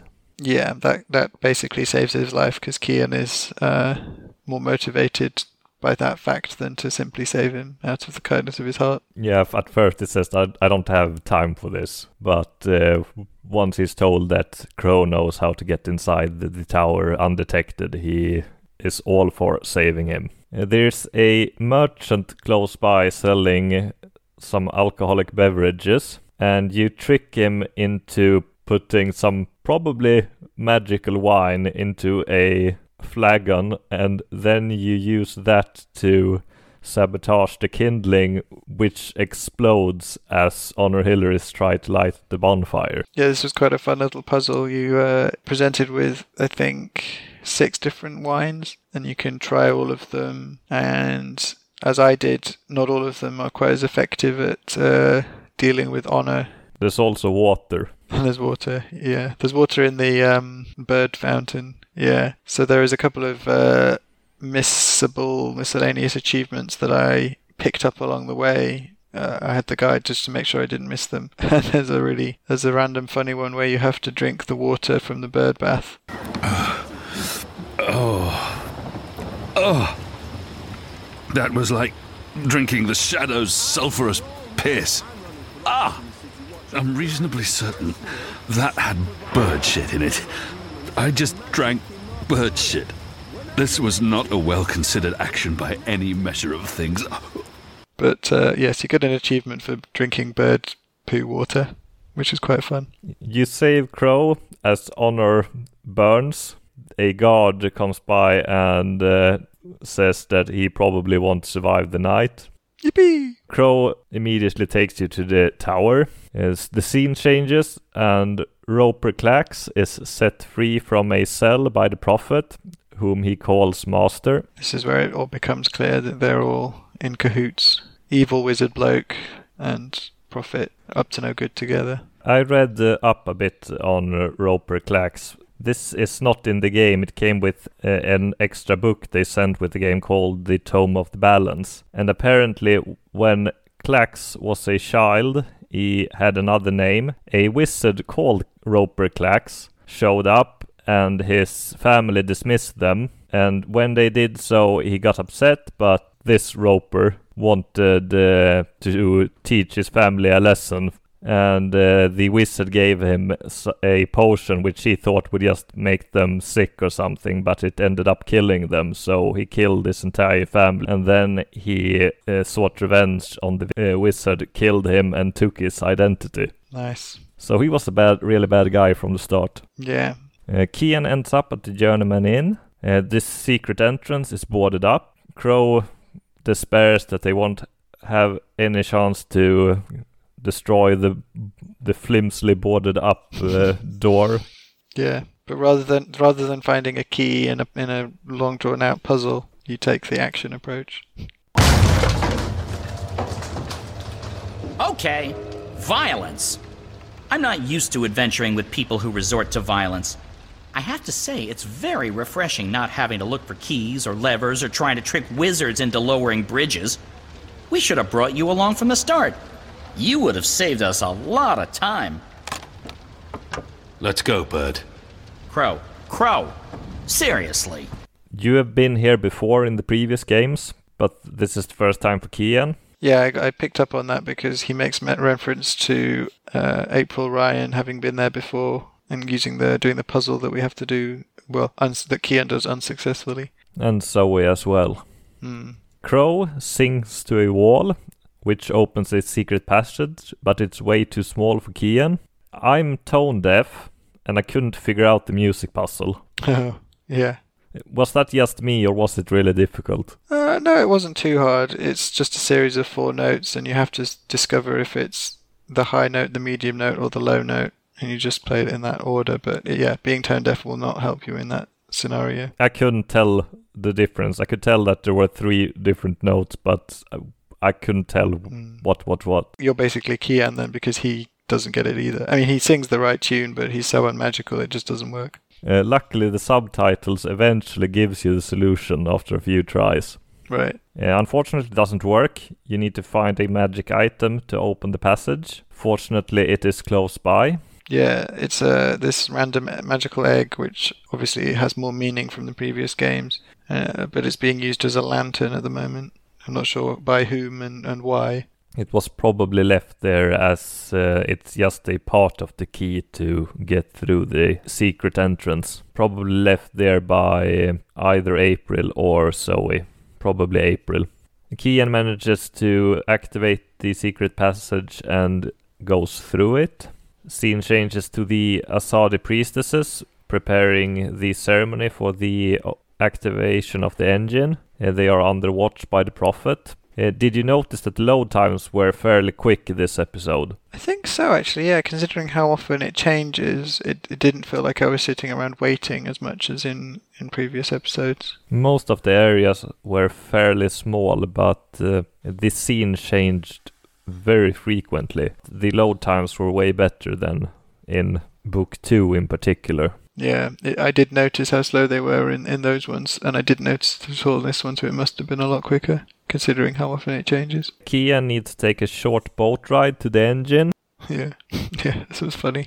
Row, row, row your boat gently across the, uh, the deep, dark, eldritch subterranean lake filled with all kinds of ancient, tentacly weirdness and sleeping gods. Please, bird, silence. Crow! And I'm just trying to lighten the mood, big guy. You need to laugh more. I laugh when it's appropriate to do so. Show me. What? No. I won't perform for you like a. a trained ape man. Come on, you can do it. It's easy. Like this.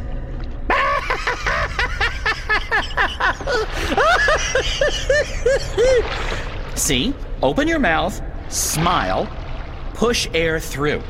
I mean, I have a beak. I don't know how it works for you humans, but if I was going to guess. Ha! Ha ha! Huh? That's, um. That's sad. Frankly, that was disturbing. Please don't ever do that again. You have my word. Good. So, did you and April ever hook up? You know, mate, copulate? No. Bird, you need to learn common decency. And I am gay. I don't mate with women. Interesting. I prefer females myself, but it's not like there's a lot of us around, whatever my species is. And as long as I'm not starting a family of my own, uh, who cares really? Although I would like to start a family, I'm getting on. It may not show, but I've plucked some gray feathers, and I can feel it in my wings. Most mornings, they're stiff as dry twigs. I won't be around forever. It would be nice with a young wife to take care of me in my twilight years, to regurgitate my food and care for our hatchlings. I'd like to pass down some of the wisdom I've acquired through my journeys across the world, and all the jokes. They arrive at the Dream Vortex, located right below the tower and the engine. Uh, the engine being rather large. Yep, time for some climbing. The Temple of the Sentinels used to be where the tower is now, but you have not heard anything about the Sentinels, so I'm leaving it at that. No. New scene Vamon slaughters Hami and his men. So in the scene when Hami makes his speech, Kian and Hami have a, a discussion where they say, "Well, we're expecting probably quite a few of Vamon's soldiers to just surrender and join our side after they find out what's going on." And then in this scene, it kind of seems like that's really not happened because he literally gets surrounded and stabbed to death. Uh, soldiers attempt to get into Firdaus building with the computer console. I don't know if they just thinks doors are easier to replace or repair since uh, there are large windows overlooking the console. Uh, but they are trying to get in using a RAM. And if they're trying to kill them, they could just set it on fire. I mean, there's plenty of fire going around at the moment. No one would notice a building being set alight. Well, it's an important building as as a part of the engine, and I'm not sure they know that Firdaus has switched sides. Uh, the, uh, he had Anna and Enu with, with him in my version as well. I mean, if you had a intruder in your house, would you burn it down? No, maybe. If I can claim on the insurance. Kian gets uh, on top of the engine and uh, sees Roper Klacks operating it. Kian is not familiar with uh, Roper Klacks. Except for his um, statue in the office of scientific doodahs, which he might, I don't think he realizes it's the same person. Which was supposedly were a 100 years old or something like that. So Mm. I think I said a thousand last time, but it's 100 years earlier when Klacks was the Necromancer King. Uh, Kian needs to take care of him, before he can communicate with Firdaus. Uh, Kian confronts Klacks. Klacks uh, reveals he built the engine and calls himself an engineer. He calls over to someone uh, behind you. I'm guessing you got killed here. Uh, first time, yeah. yeah. He tries to distract Kian. Uh, turns out there's no one there, and if Kian turns around, he gets stabbed. If you do not, he pulls a dagger and uh, you punch him out before he manages to stab you. Uh, Firdaus didn't think this plan through. You apparently need to be two people, and he had no idea that Crow was going to show up. You need to activate two distant switches at once. Uh, as you do so, Mother Utana shows up. I've kept my eye on this engine, trying to learn what it can do. Kian, I need to tell you something important, and we don't have much. Okay, remind me again about that sign you're supposed to give me, Kian. Was it one arm above your head, or. Oh, hello? Wait, what? You two actually know each other? Crow. What? Does everyone know each other? How many people are there in the world? Five? I guess I should be used to this by now. I've been around you guys long enough, nothing should surprise me. So, Mother, how's the Office of Scientific Research going? You just let me know when you need another message delivered. I'm your bird. The Office of Scientific. You work for the Office of Scientific Research? Oh, Kian. Works? Mother Utana runs the Office of Scientific Research. I know this because I've been a messenger bird for the Mother both in Sadir and here in Marcuria. She's the top dog, numero uno. No one above. She is the Office of Scientific Research. I was going to tell you, Kian. Just. Not like this. Not now. I guess it can't be helped. You knew about the camps? About the magicals? About what. what Sister Alessandra was doing? How long? How long have you known? Wait. Are you behind all of this? I don't know what to say except. I am truly, truly sorry.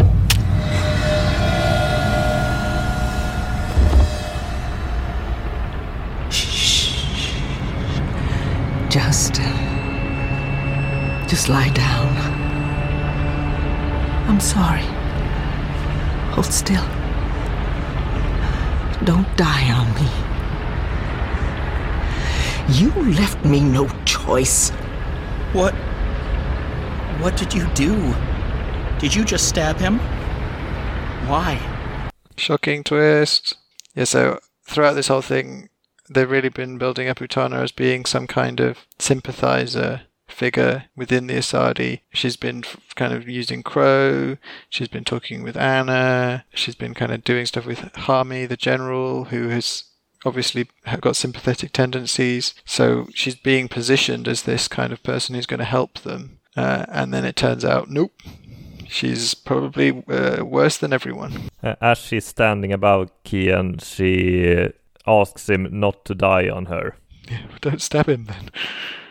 Uh, the prophet shows up, wonders what's going on, uh, sees Crow, murders him by force grabbing him, and then wringing his neck. Oh my goodness. That was that was worse for me than Kian getting stabbed. Kian getting stabbed. I'm expecting Kian to die in this storyline. His his character arc seems like one that's kind of potentially got a death at the end of it, but but not Crow.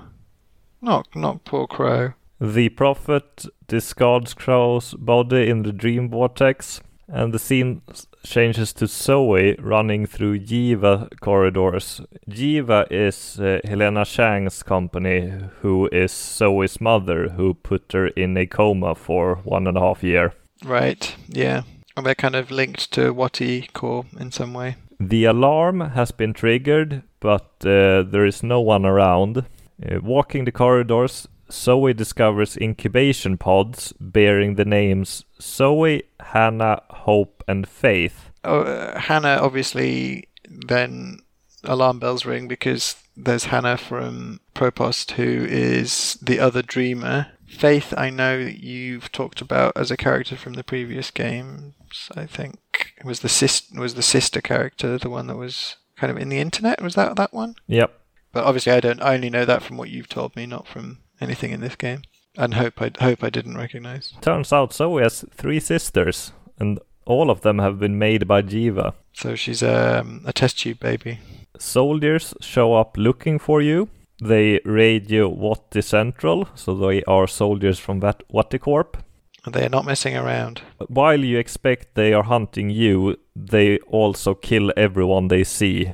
The people that they kill were all wearing kind of scrubs, so I assumed they were either scientists or doctors or even kind of patients of some variety. Uh, but they are discrimin- indiscriminate in their massacring of everybody. Uh, they do call out that they are looking for Briar Rose, which is the code name for Zoe. But they may as well just kill everyone in the meantime. Yeah, and if you run from them, and they they will shoot you if they get the chance. Uh, Zoe finds her mother and father held at gunpoint. While the soldiers are confused, Helena releases a gas, knocking down everyone besides her. The scene changes to the Asadi activating the engine. Sister Saya declares victory. The skies go swirly, and the soldiers stop trying to get to Anna and Firdaus. Yeah.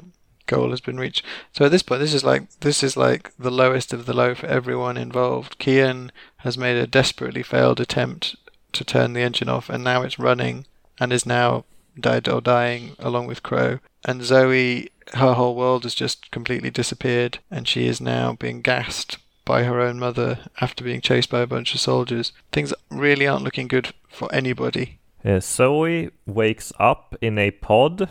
Her mother has uh, trapped her in there. Uh, Helena Chang wants you to reboot the world. Yeah, which is kind of a, a an abstract concept. You'll make a better world. A world without sickness or death. A world without superstition, intolerance. A world where everyone's equal, where justice and compassion will prevail. A world not ruled by corporations or religions, but by science and logic, by rational thought. A better world. Uh, Helena explains that Zoe has been in Mumbai for a year and a half, but projected herself elsewhere, like she did before from uh, Stark to Arcadia, but in this Mm. case from Mumbai to Propast. In in a sense, it is it was a dream the whole time, except she was dreaming in the real world with a projection of herself in a different place in the real world, which is really mind mending, mind blending, mind mind melting. Helena knows about Arcadia. Jiva made Zoe and her sisters to be dreamers. Uh, Helena considered Zoe a failed experiment, but uh, Gabriel considered himself Zoe's father and left Jiva when uh, Helena decided Zoe was useless to them. Yeah, so Zoe's powers hadn't manifested, so they thought she wasn't useful to them, and then they manifest when she first tries a dream machine. Jiva has manipulated WatiCorp into helping them build Aingana, which is Stark's version of the engine, Mhm. believing that Jiva has been helping out WatiCorp and not the other way around. Yeah. And she said that they wanted Zoe to go into uh, Arcadia and find Lux and absorb, absorb Lux's power so they could harness that power. So basically, everything Zoe's done that she thought she was doing herself was exactly the plan that Helena had the whole time. So she's just basically given Lux to them on a on a silver platter, And You learn that Reza has been brainwashed by Wati the entire time. which explains why he was being such a completely useless tool, I guess. Helena wants Zoe to interface with Aingana to change the reality into her liking. She activates Aingana, sending you somewhere else. Uh, Crow shows up, and he doesn't feel great. Yeah, he's not dead. Or is he? Well, yeah, he's, he's, he kind of is. It's difficult to tell here. It's like a projection of his consciousness or something. He tells Zoe that you are in reality's blueprint, but he doesn't understand it. Yeah, he says he's been sent to deliver a message he doesn't understand. You revisit Westhouse, leaving Stark in the 20th century. Any sane man would turn around, return to the world he knows, forget what he has learned, and live his life in blissful ignorance. But in truth, it is too late. My choice was made many years ago when I first embarked on this journey. I cannot turn back. I am at a crossroads. But for me, there is only one path. and witness him being attacked by the Undreaming in story time. And this is the first time you see it. Uh, yes. So, This is the opening scene of the previous game. oh, I see. Okay. Yeah, so this makes little sense to me. So, Westhouse to me is just some random side character who I met in the last episode briefly. He means very little to me. So then, for like following him through this journey of being in a monastery and then doing the ritual, going to story time, meeting that vagabond, uh, getting possessed by the undreaming, like I get it, but at the same time, I'm also thinking, wait, who is this guy though? Westhouse. I know nothing about him apart from my five minutes that I spent with him in the last episode. Uh, the prophet reveals himself to be Westhouse. Yeah, which is, you know, the big shocking twist reveal, but Well, it, it really wasn't. It was very obvious if you recently played the previous game. Yes, for someone who's new to the game, both the Prophet and Westhouse have only been really introduced at this late stage of the game, so they are maybe not as it's not as big of a reveal as it could have been if there'd been kind of background characters throughout. Uh, the prophet has been mentioned several times. Westhouse is really a side character. Yeah. But even the prophet, you know, he's he's an abstract character. He's he's very much in the periphery. You don't see him as the big bad necessarily. Um, you see kind of Vamon and Sire as as the big bad. He's he's only kind of coming in as the big bad now. The scene changes to adult Saga returning to the house between worlds. The house has been abandoned, and uh, her father left it long ago, and they've not m- met since. Yeah, it's quite sad. You need to make an elixir, find a rope, and a spatula. Yeah, this is adventure puzzling again. Let's see. Elixir of extraordinary extra human strength, elixir of multiple consecutive climaxes, elixir of selective remembrance. Hmm. There. Elixir of delayed onset of mortality. That's the one. Keep ticking after you've taken a licking. More more seeking, searching around the house for stuff, random stuff. Once you have everything you need, Saga knocks down the bricked up door and ends up in Marcuria, more to be specific, somewhere in the engine. Saga's prophecies to fulfill. With with the potion that she made and Kian's predicament, I, I kind of put two and two together here of what she was hoping to achieve. Saga turns off some machinery with the spatula and then uses the rope to reach Kian and to give him the elixir. Convenient. Uh, Saga and Kian have not met before. No. Zoe keeps walking around learning more of Westhouse. He has been struggling with the Undreaming. Uh, you also learn that Westhouse killed the White Dragon, which you already knew if you played the previous game. Well, you didn't exactly know that it was Westhouse, but it was heavily implied. Right. I had no idea who this that woman was.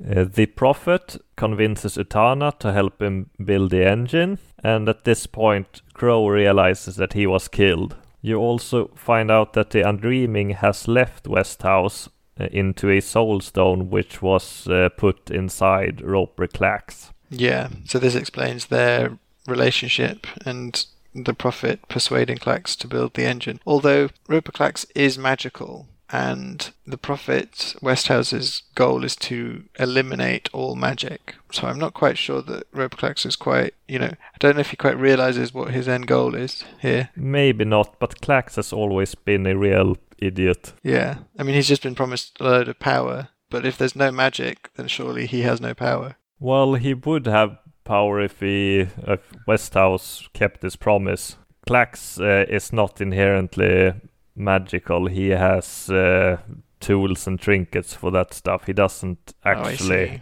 he, he can't do any magic by himself. He Oh, he- needs. uh, he's not a wizard. He's not a um. He's not a uh, Gandalf type wizard. He's a yeah potions and, and spells type wizard. they call him an alchemist in the previous game. Okay, that makes more sense then. That he'd go along with this.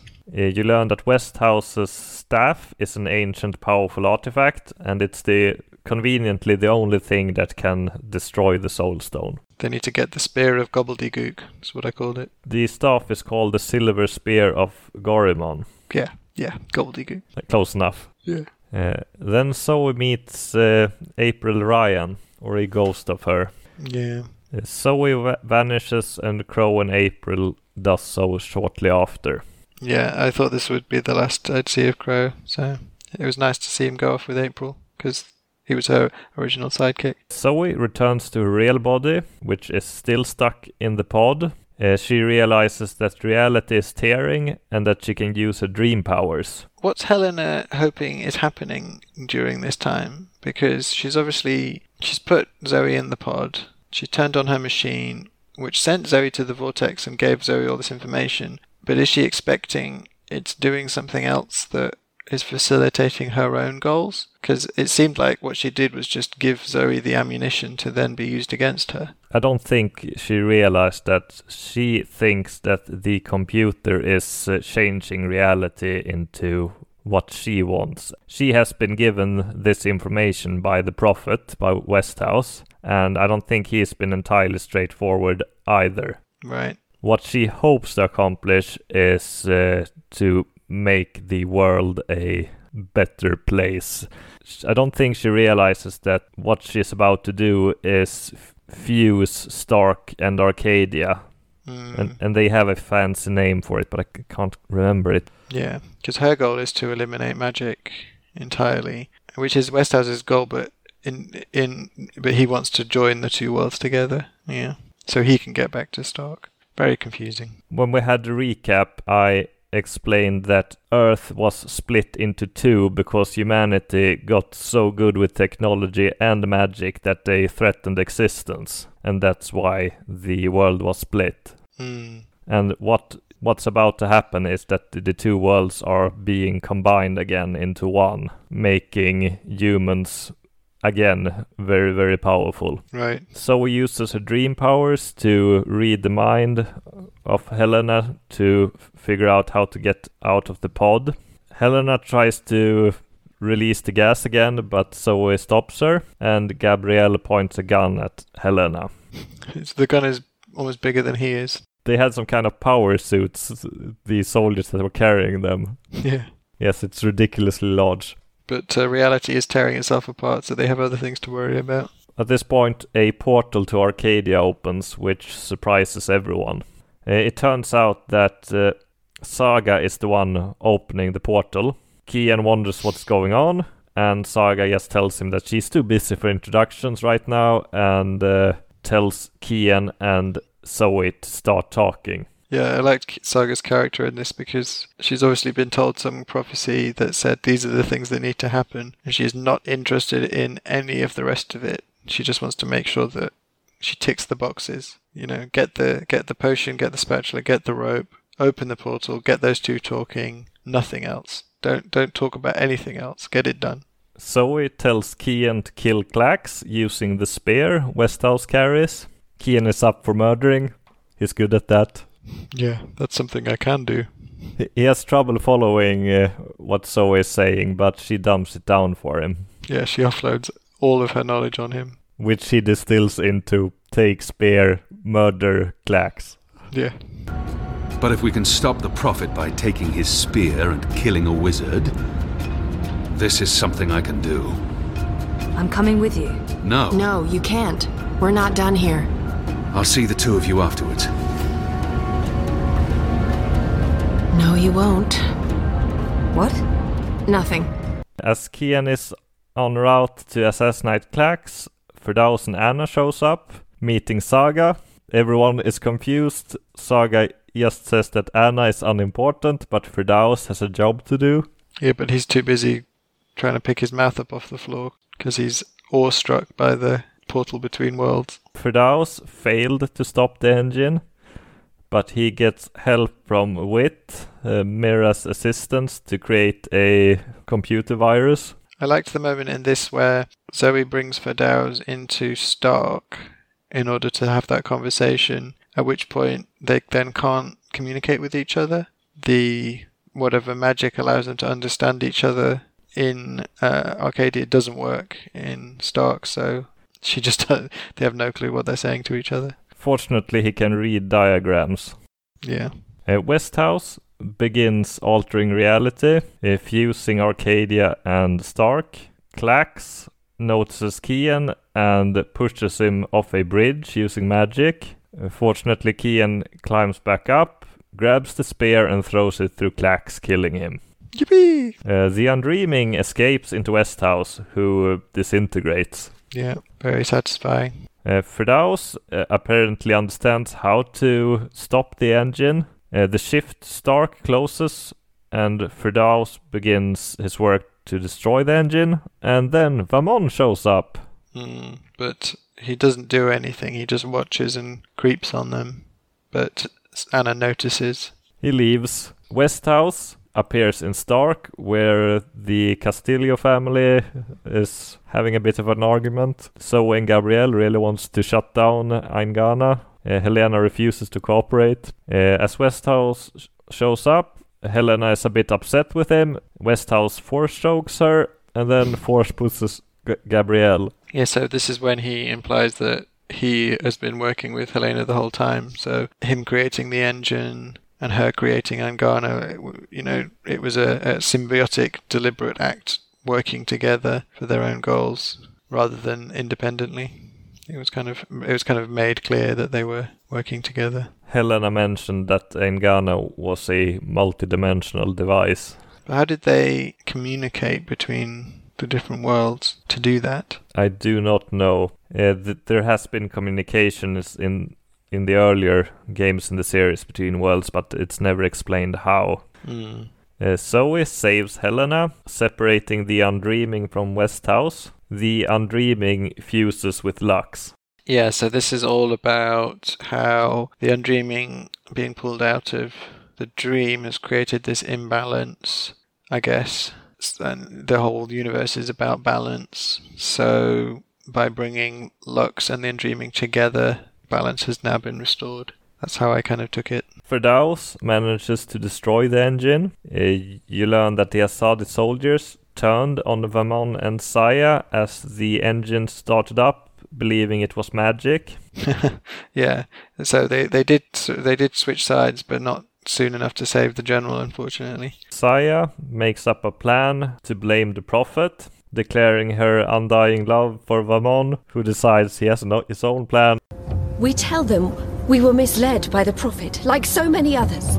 That we believed we were acting in accordance with the wishes of the goddess. Perhaps the light will shine upon us, and we'll be spared. Or at least, we die with our heads lifted to the sky, redeemed in her glory. Vamon, we can walk the slopes of the first mountain, hand in hand. You'll do this for me, Vamon. Because you love me, and you wish to protect me. We share the responsibility for this. We. I am not staying here to be arrested, tried, and executed in ignominy. Her shame was too great. She jumped. She had misled everyone, including the commander. I will let you take credit as the sole architect of our grand scheme, sire. I grant you that gift. Oh my goodness, that was a brilliant moment. This was very kind of Game of Thronesy with the sh- kind of shocking twist moment. Actually, I did kind of see it coming when she goes on this whole it's okay it's okay we can we can fix this we can do it you do this and I'll do this and I'll do this and you could just see him looking at her and I was just thinking in my head he's gonna he's no he's not gonna go for this and then when he shoves her off the tower it was like yeah he is not interested in getting arrested with her or any kind of blame on him. He's just in it for himself. He was in it for power more than anything. Saga turns on her Walkman and picks up Crow, carrying him away. This gave me a little moment of hope that she might be able to uh, restore him in some way, or, or, or, or maybe she was just going to stuff him and put him on above the fireplace in her house. Zoe is unconscious or dead, and her father carries her away. Utana finds the injured Kian and promises to fulfill the work of exterminating magic and leaves him for dead. Utana seems to actually really be for this whole idea of destroying magic. It, when when she was talking to the prophet and he kind of ordered her to do it, I got the kind of sense that she was just following his orders rather than believing it in herself. But this kind of shows that actually she is she believes in his cause devoutly. Vamon is caught escaping the tower. Anna stabs him in the stomach and lets some magicals finish him off. Yeah, a satisfying end to a very bad dude. Although it, it follows very quickly after him pushing Sire off the tower, so it kind of feels almost a bit cheap to f- kill him almost straight away. But I guess they had to wrap everything up, otherwise there'd be too many loose ends. One week later, Kian can walk again. Uh, the rebels have turned the tide and uh, more or less liberated Marcuria. Shepard steps down as the leader of Marcuria in my case. Shepard is dead, still dead in my case. The leadership is left to Enu, who survived the, the attack. Uh, she is very confused by that decision, and so was I. Oh, so she's alive in yours? She came back to life? Yeah, she was saved but was in a bad state. Yes, so in mine, um, there's a memorial to Shepard, Bob Who Can See, and Hami, and then Enu's there, and she doesn't want Kian to leave, uh, but he encourages her to lead the rebels to help rebuild. She doesn't really believe in herself, but uh, agrees, and then declares her love for Kian, but in a friendly way. Who will help us make the right decisions and deal with the Azadi and secure peace between humans and magicals and. You will. I. Wait, what? Me? How? What? You're the strongest and bravest person I know. I don't. But. No, you see, I'm. I haven't. Huh? The others trust you and admire you. They'll listen to you. You've proved yourself. Okay, now you're going to make me cry. That's not fair. You'll be fine, Enu. Oh, okay, here we go. Floodgates wide open. Goodbye, Enu. I love you. I mean, in a friendly way. I mean, ugh, screw it. and then they hug it out. Also, in my version, we've got Likho alive. This is the point where they talk about whether or not now it's all over if Likho is going to go through with killing Kian. Likho decides that he's willing to let it go now. Uh, they've been through too much, and they actually decide to join together. Well, you, you can decide to take him with you or leave him behind. And of course, I took him with us. You know, these t- two dudes are great together. Kian intends to leave Marcuria, return home to Asadir, and uh, put a stop to Utana's plans. Uh, as they leave, Saga shows up. Yeah. And he is very, very confused. He's not just confused; he's almost angry about how kind of enigmatic she is, and she doesn't give him any straight answers. He just he just gets really cross that she doesn't answer any of his questions. It'll take a while to explain. We can cover it on the road to Sadir. Sadir, Capital of the Azadi Empire, situated where the Six Rivers meet stop the. playing games, woman. I'm coming with you. I, I. What? Why? Because that's how the story goes. It's been written, and we can't change that now. We have a war to win. And then, in another decade or so, there's going to be an even bigger war. You'll definitely need me for that one. Us. You'll need us. It's been foretold, Bloodless King, for thousands of years.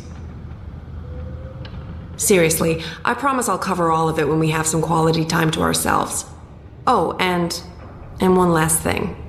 You may not like this one. Yet. You're going to. uh. to adopt me. Adopt. What? I'll need a name, in Azadir, a surname, otherwise I won't be useful to you. No one listens to a nameless person, and it's not like we can just get married. So you adopt me and bring me into your family, and I take your name and become a princess. Saga Alvane. I like the sound of that. I've never had a surname. We didn't need one. What are you talking about? Again, I'll explain soon as we leave. And we should leave soon, because Sadir needs you. I. Goddess. Yes. Yes. To Sadir. But unless you explain everything, everything, I'll toss you overboard before we're halfway there. Understood? I can live with that. Good. Adopt. Mm hmm. Also, how did you get here? How did you know I was in the Enclave? What was that portal? Can you open portals anywhere? Why not just. Everything. I pinky promise. Light save me. Uh, Zoe wakes up in Casablanca, for real this time. Uh, Gabriel and Zoe talks it out. You learn that Westhouse and Helena got away. Yeah, I wasn't sure if they. Because he said they disappeared, and I wasn't sure if that meant melted away and vanished like Brian did in Arcadia, or they literally just, yeah, got away, ran away. He, he does say that he does not expect to see her again, that she will be li- uh, laying low for a while. WatiCorp is busy with the story you broke earlier about being responsible for the uh, terrorist bombing in Propast. This seems to be quite an embarrassment for them and put them on the defensive. Uh, the dream machines will be outlawed, and Reza is better. Yeah.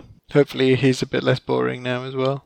Uh, Gabriel tells the story of Zoe's early life, how after two years uh, with no powers, uh, Helena decided Zoe waste, waste and uh, uh, Gabriel decided to take care of her. Uh, before the scene changes, uh, Reza shows up. Uh, five years later, Kian and, and Saga rule Asadir. Uh, Zoe is pregnant, but the father is not revealed. No, I don't know. Does it? Well, yeah. It, se- it seems like a weird epilogue if they weren't planning on obviously continuing with it. Uh, I didn't realize the first time, but the second time I was happy that they didn't show who the father was. Yeah, I'd rather it wasn't Reza. I'd rather he turned up in Casablanca and the first thing Zoe said was, "Yeah, we're definitely over. You are far, far too boring for me." Uh, this is the end of this story, but there is an epilogue left. You return to the house between world as uh, Old Lady Saga. It's very easy to miss all the cool stuff in the room before you do the critical path. Yeah, so I did look at a few of the objects that she comments on.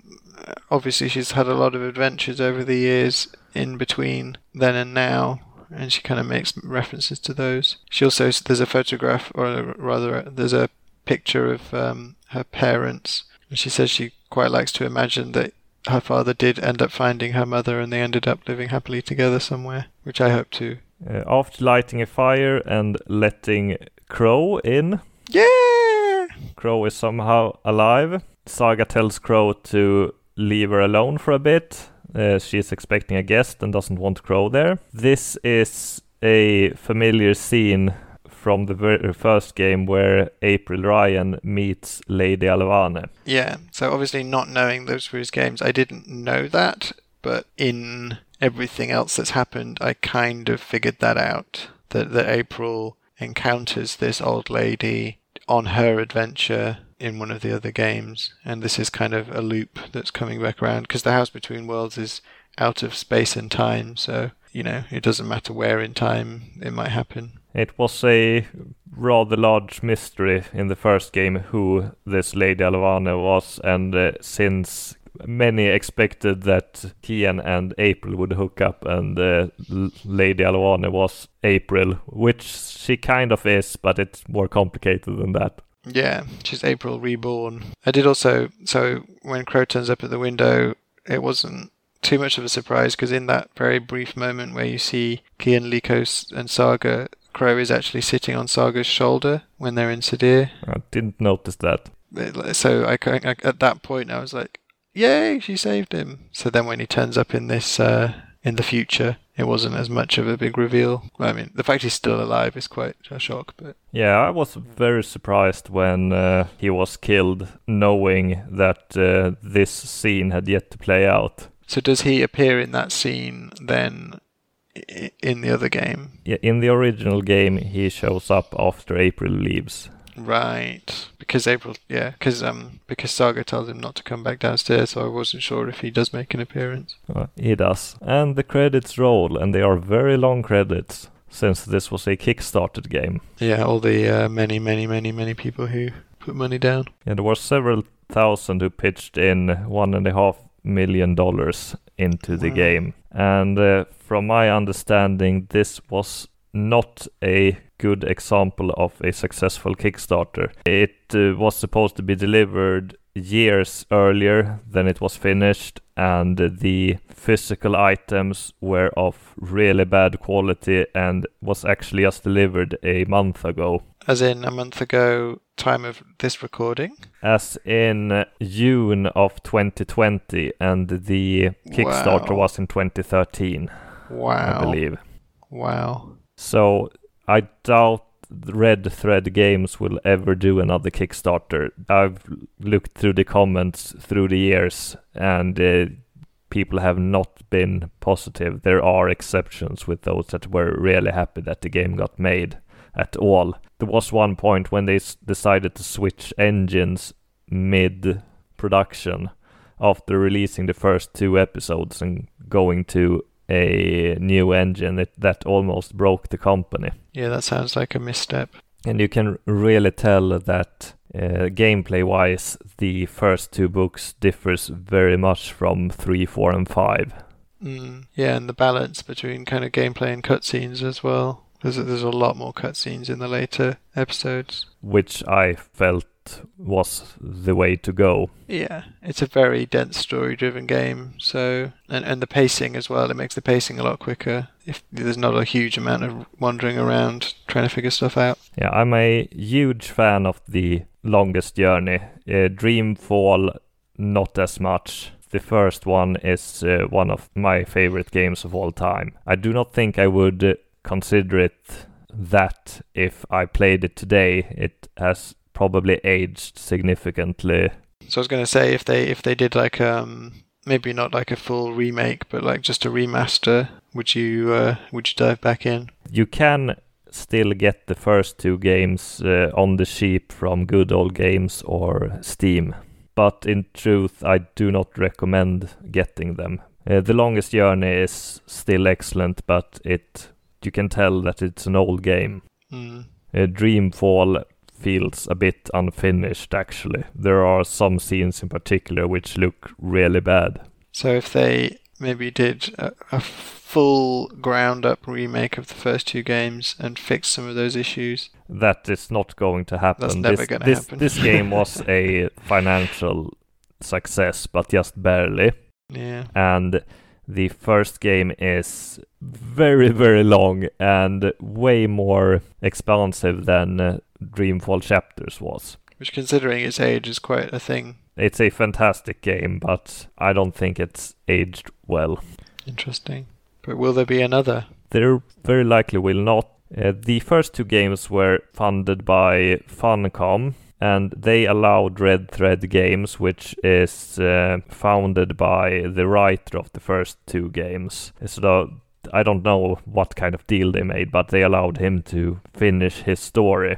Uh, in the Kickstarter stretch goals, there was an additional game planned, but I do not think that will ever see the light of day. And uh, they, the developers, have said that they wanted to wrap up most of the loose ends, since they did not expect to be able to return to this universe after this game was released. That's a shame.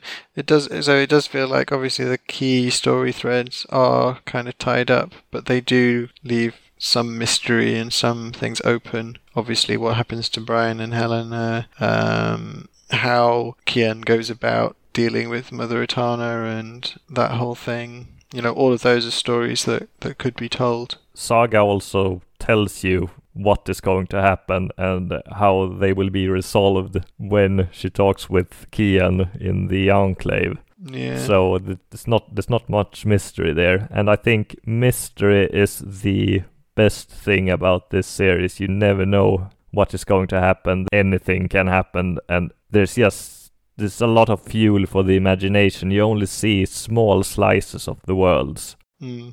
but they the world building is excellent. They let you uh, imagine how the rest of the world is in a very smart way. Yes.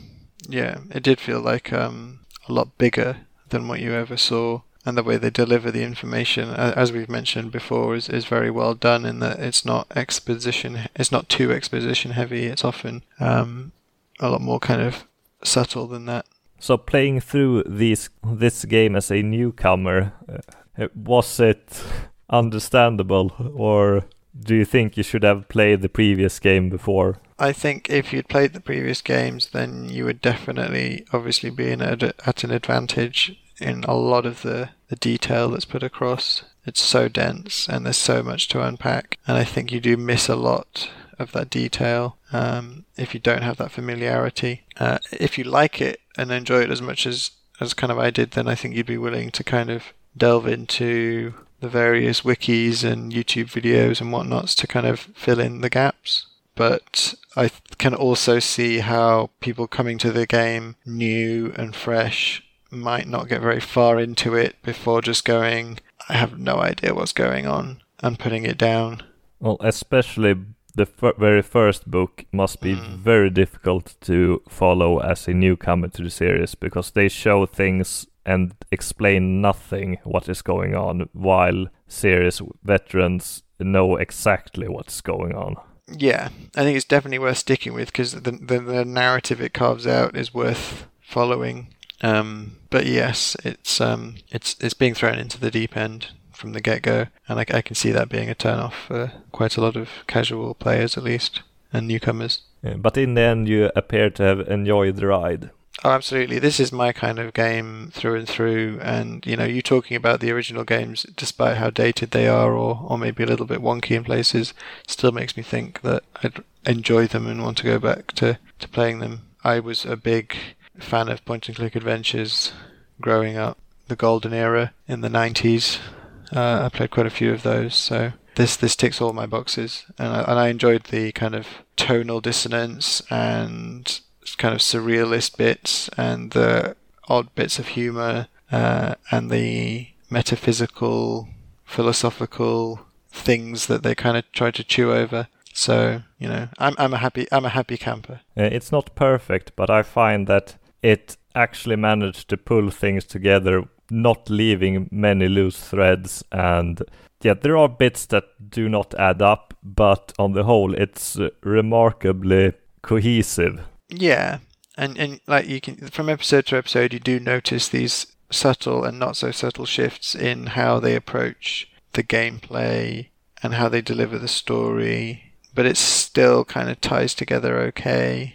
I would have been really upset if I'd have been one of the early Kickstarters and they'd released episodes one and two, and then it all went a bit wrong. And if they'd had never been released, that would have been quite upsetting you know the the last few sections. So it's good that they finished it, and they finished it in a way that seems like they finished it mostly how they probably intended. Because that's the other thing is they could have rushed out the last end, the last episodes, right? They probably did rush it out in the end. You can tell that there were a lot of things uh, they intended to do something with and never did. There are a lot of locations in uh, both Marcuria and uh, which uh, you run by, you can interact with, but you can never go in. And it's very obvious that they intended you to be able to visit those locations. There's definitely obviously stuff that's cut and stuff that's kind of rushed through, but it still it still works. They got they got the main things across, I think. Yeah, unfortunately, I think that this world is dead, or, well, I say unfortunately, but I mean fortunately.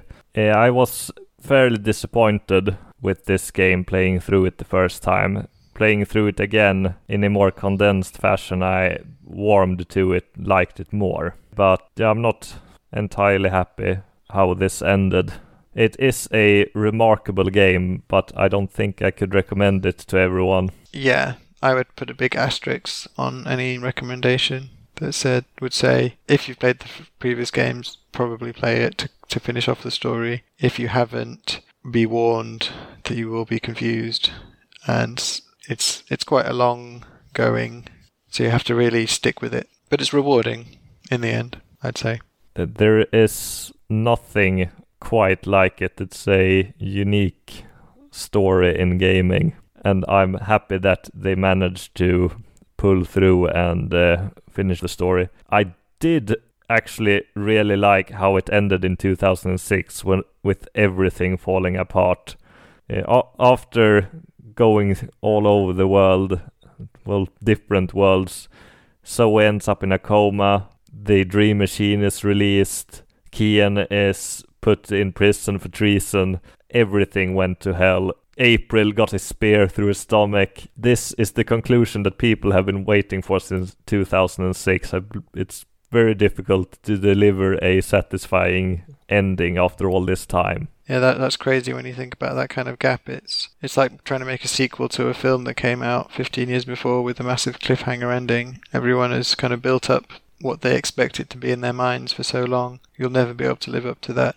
This ends the current game club and we will put Dreamfall chapters behind us. I believe you have a second playthrough for the completion. Do you intend to go for it? Uh, yeah, absolutely. I'll probably give it a, a bit of time before I go back. I don't think it's a full playthrough. I think it's just some of the alternate choices that I didn't make. So where I was presented with one option or another. There are a few mu- mutually exclusive achievements, and uh, there there is none for book five, but you have to play it from book one to book four to unlock Yes. them all. Uh, it's fairly painless if you just button mash through the dialogue, which is a good thing that you can do. Uh, the load times in the first chapters are rather bad, but as you know, it's going to be faster in the later episodes. Yeah, and I'll be paying attention to the differences, you know, the, the kidbot sections rather than the shitbot sections. But for the rest, I assume it pretty much plays out the same,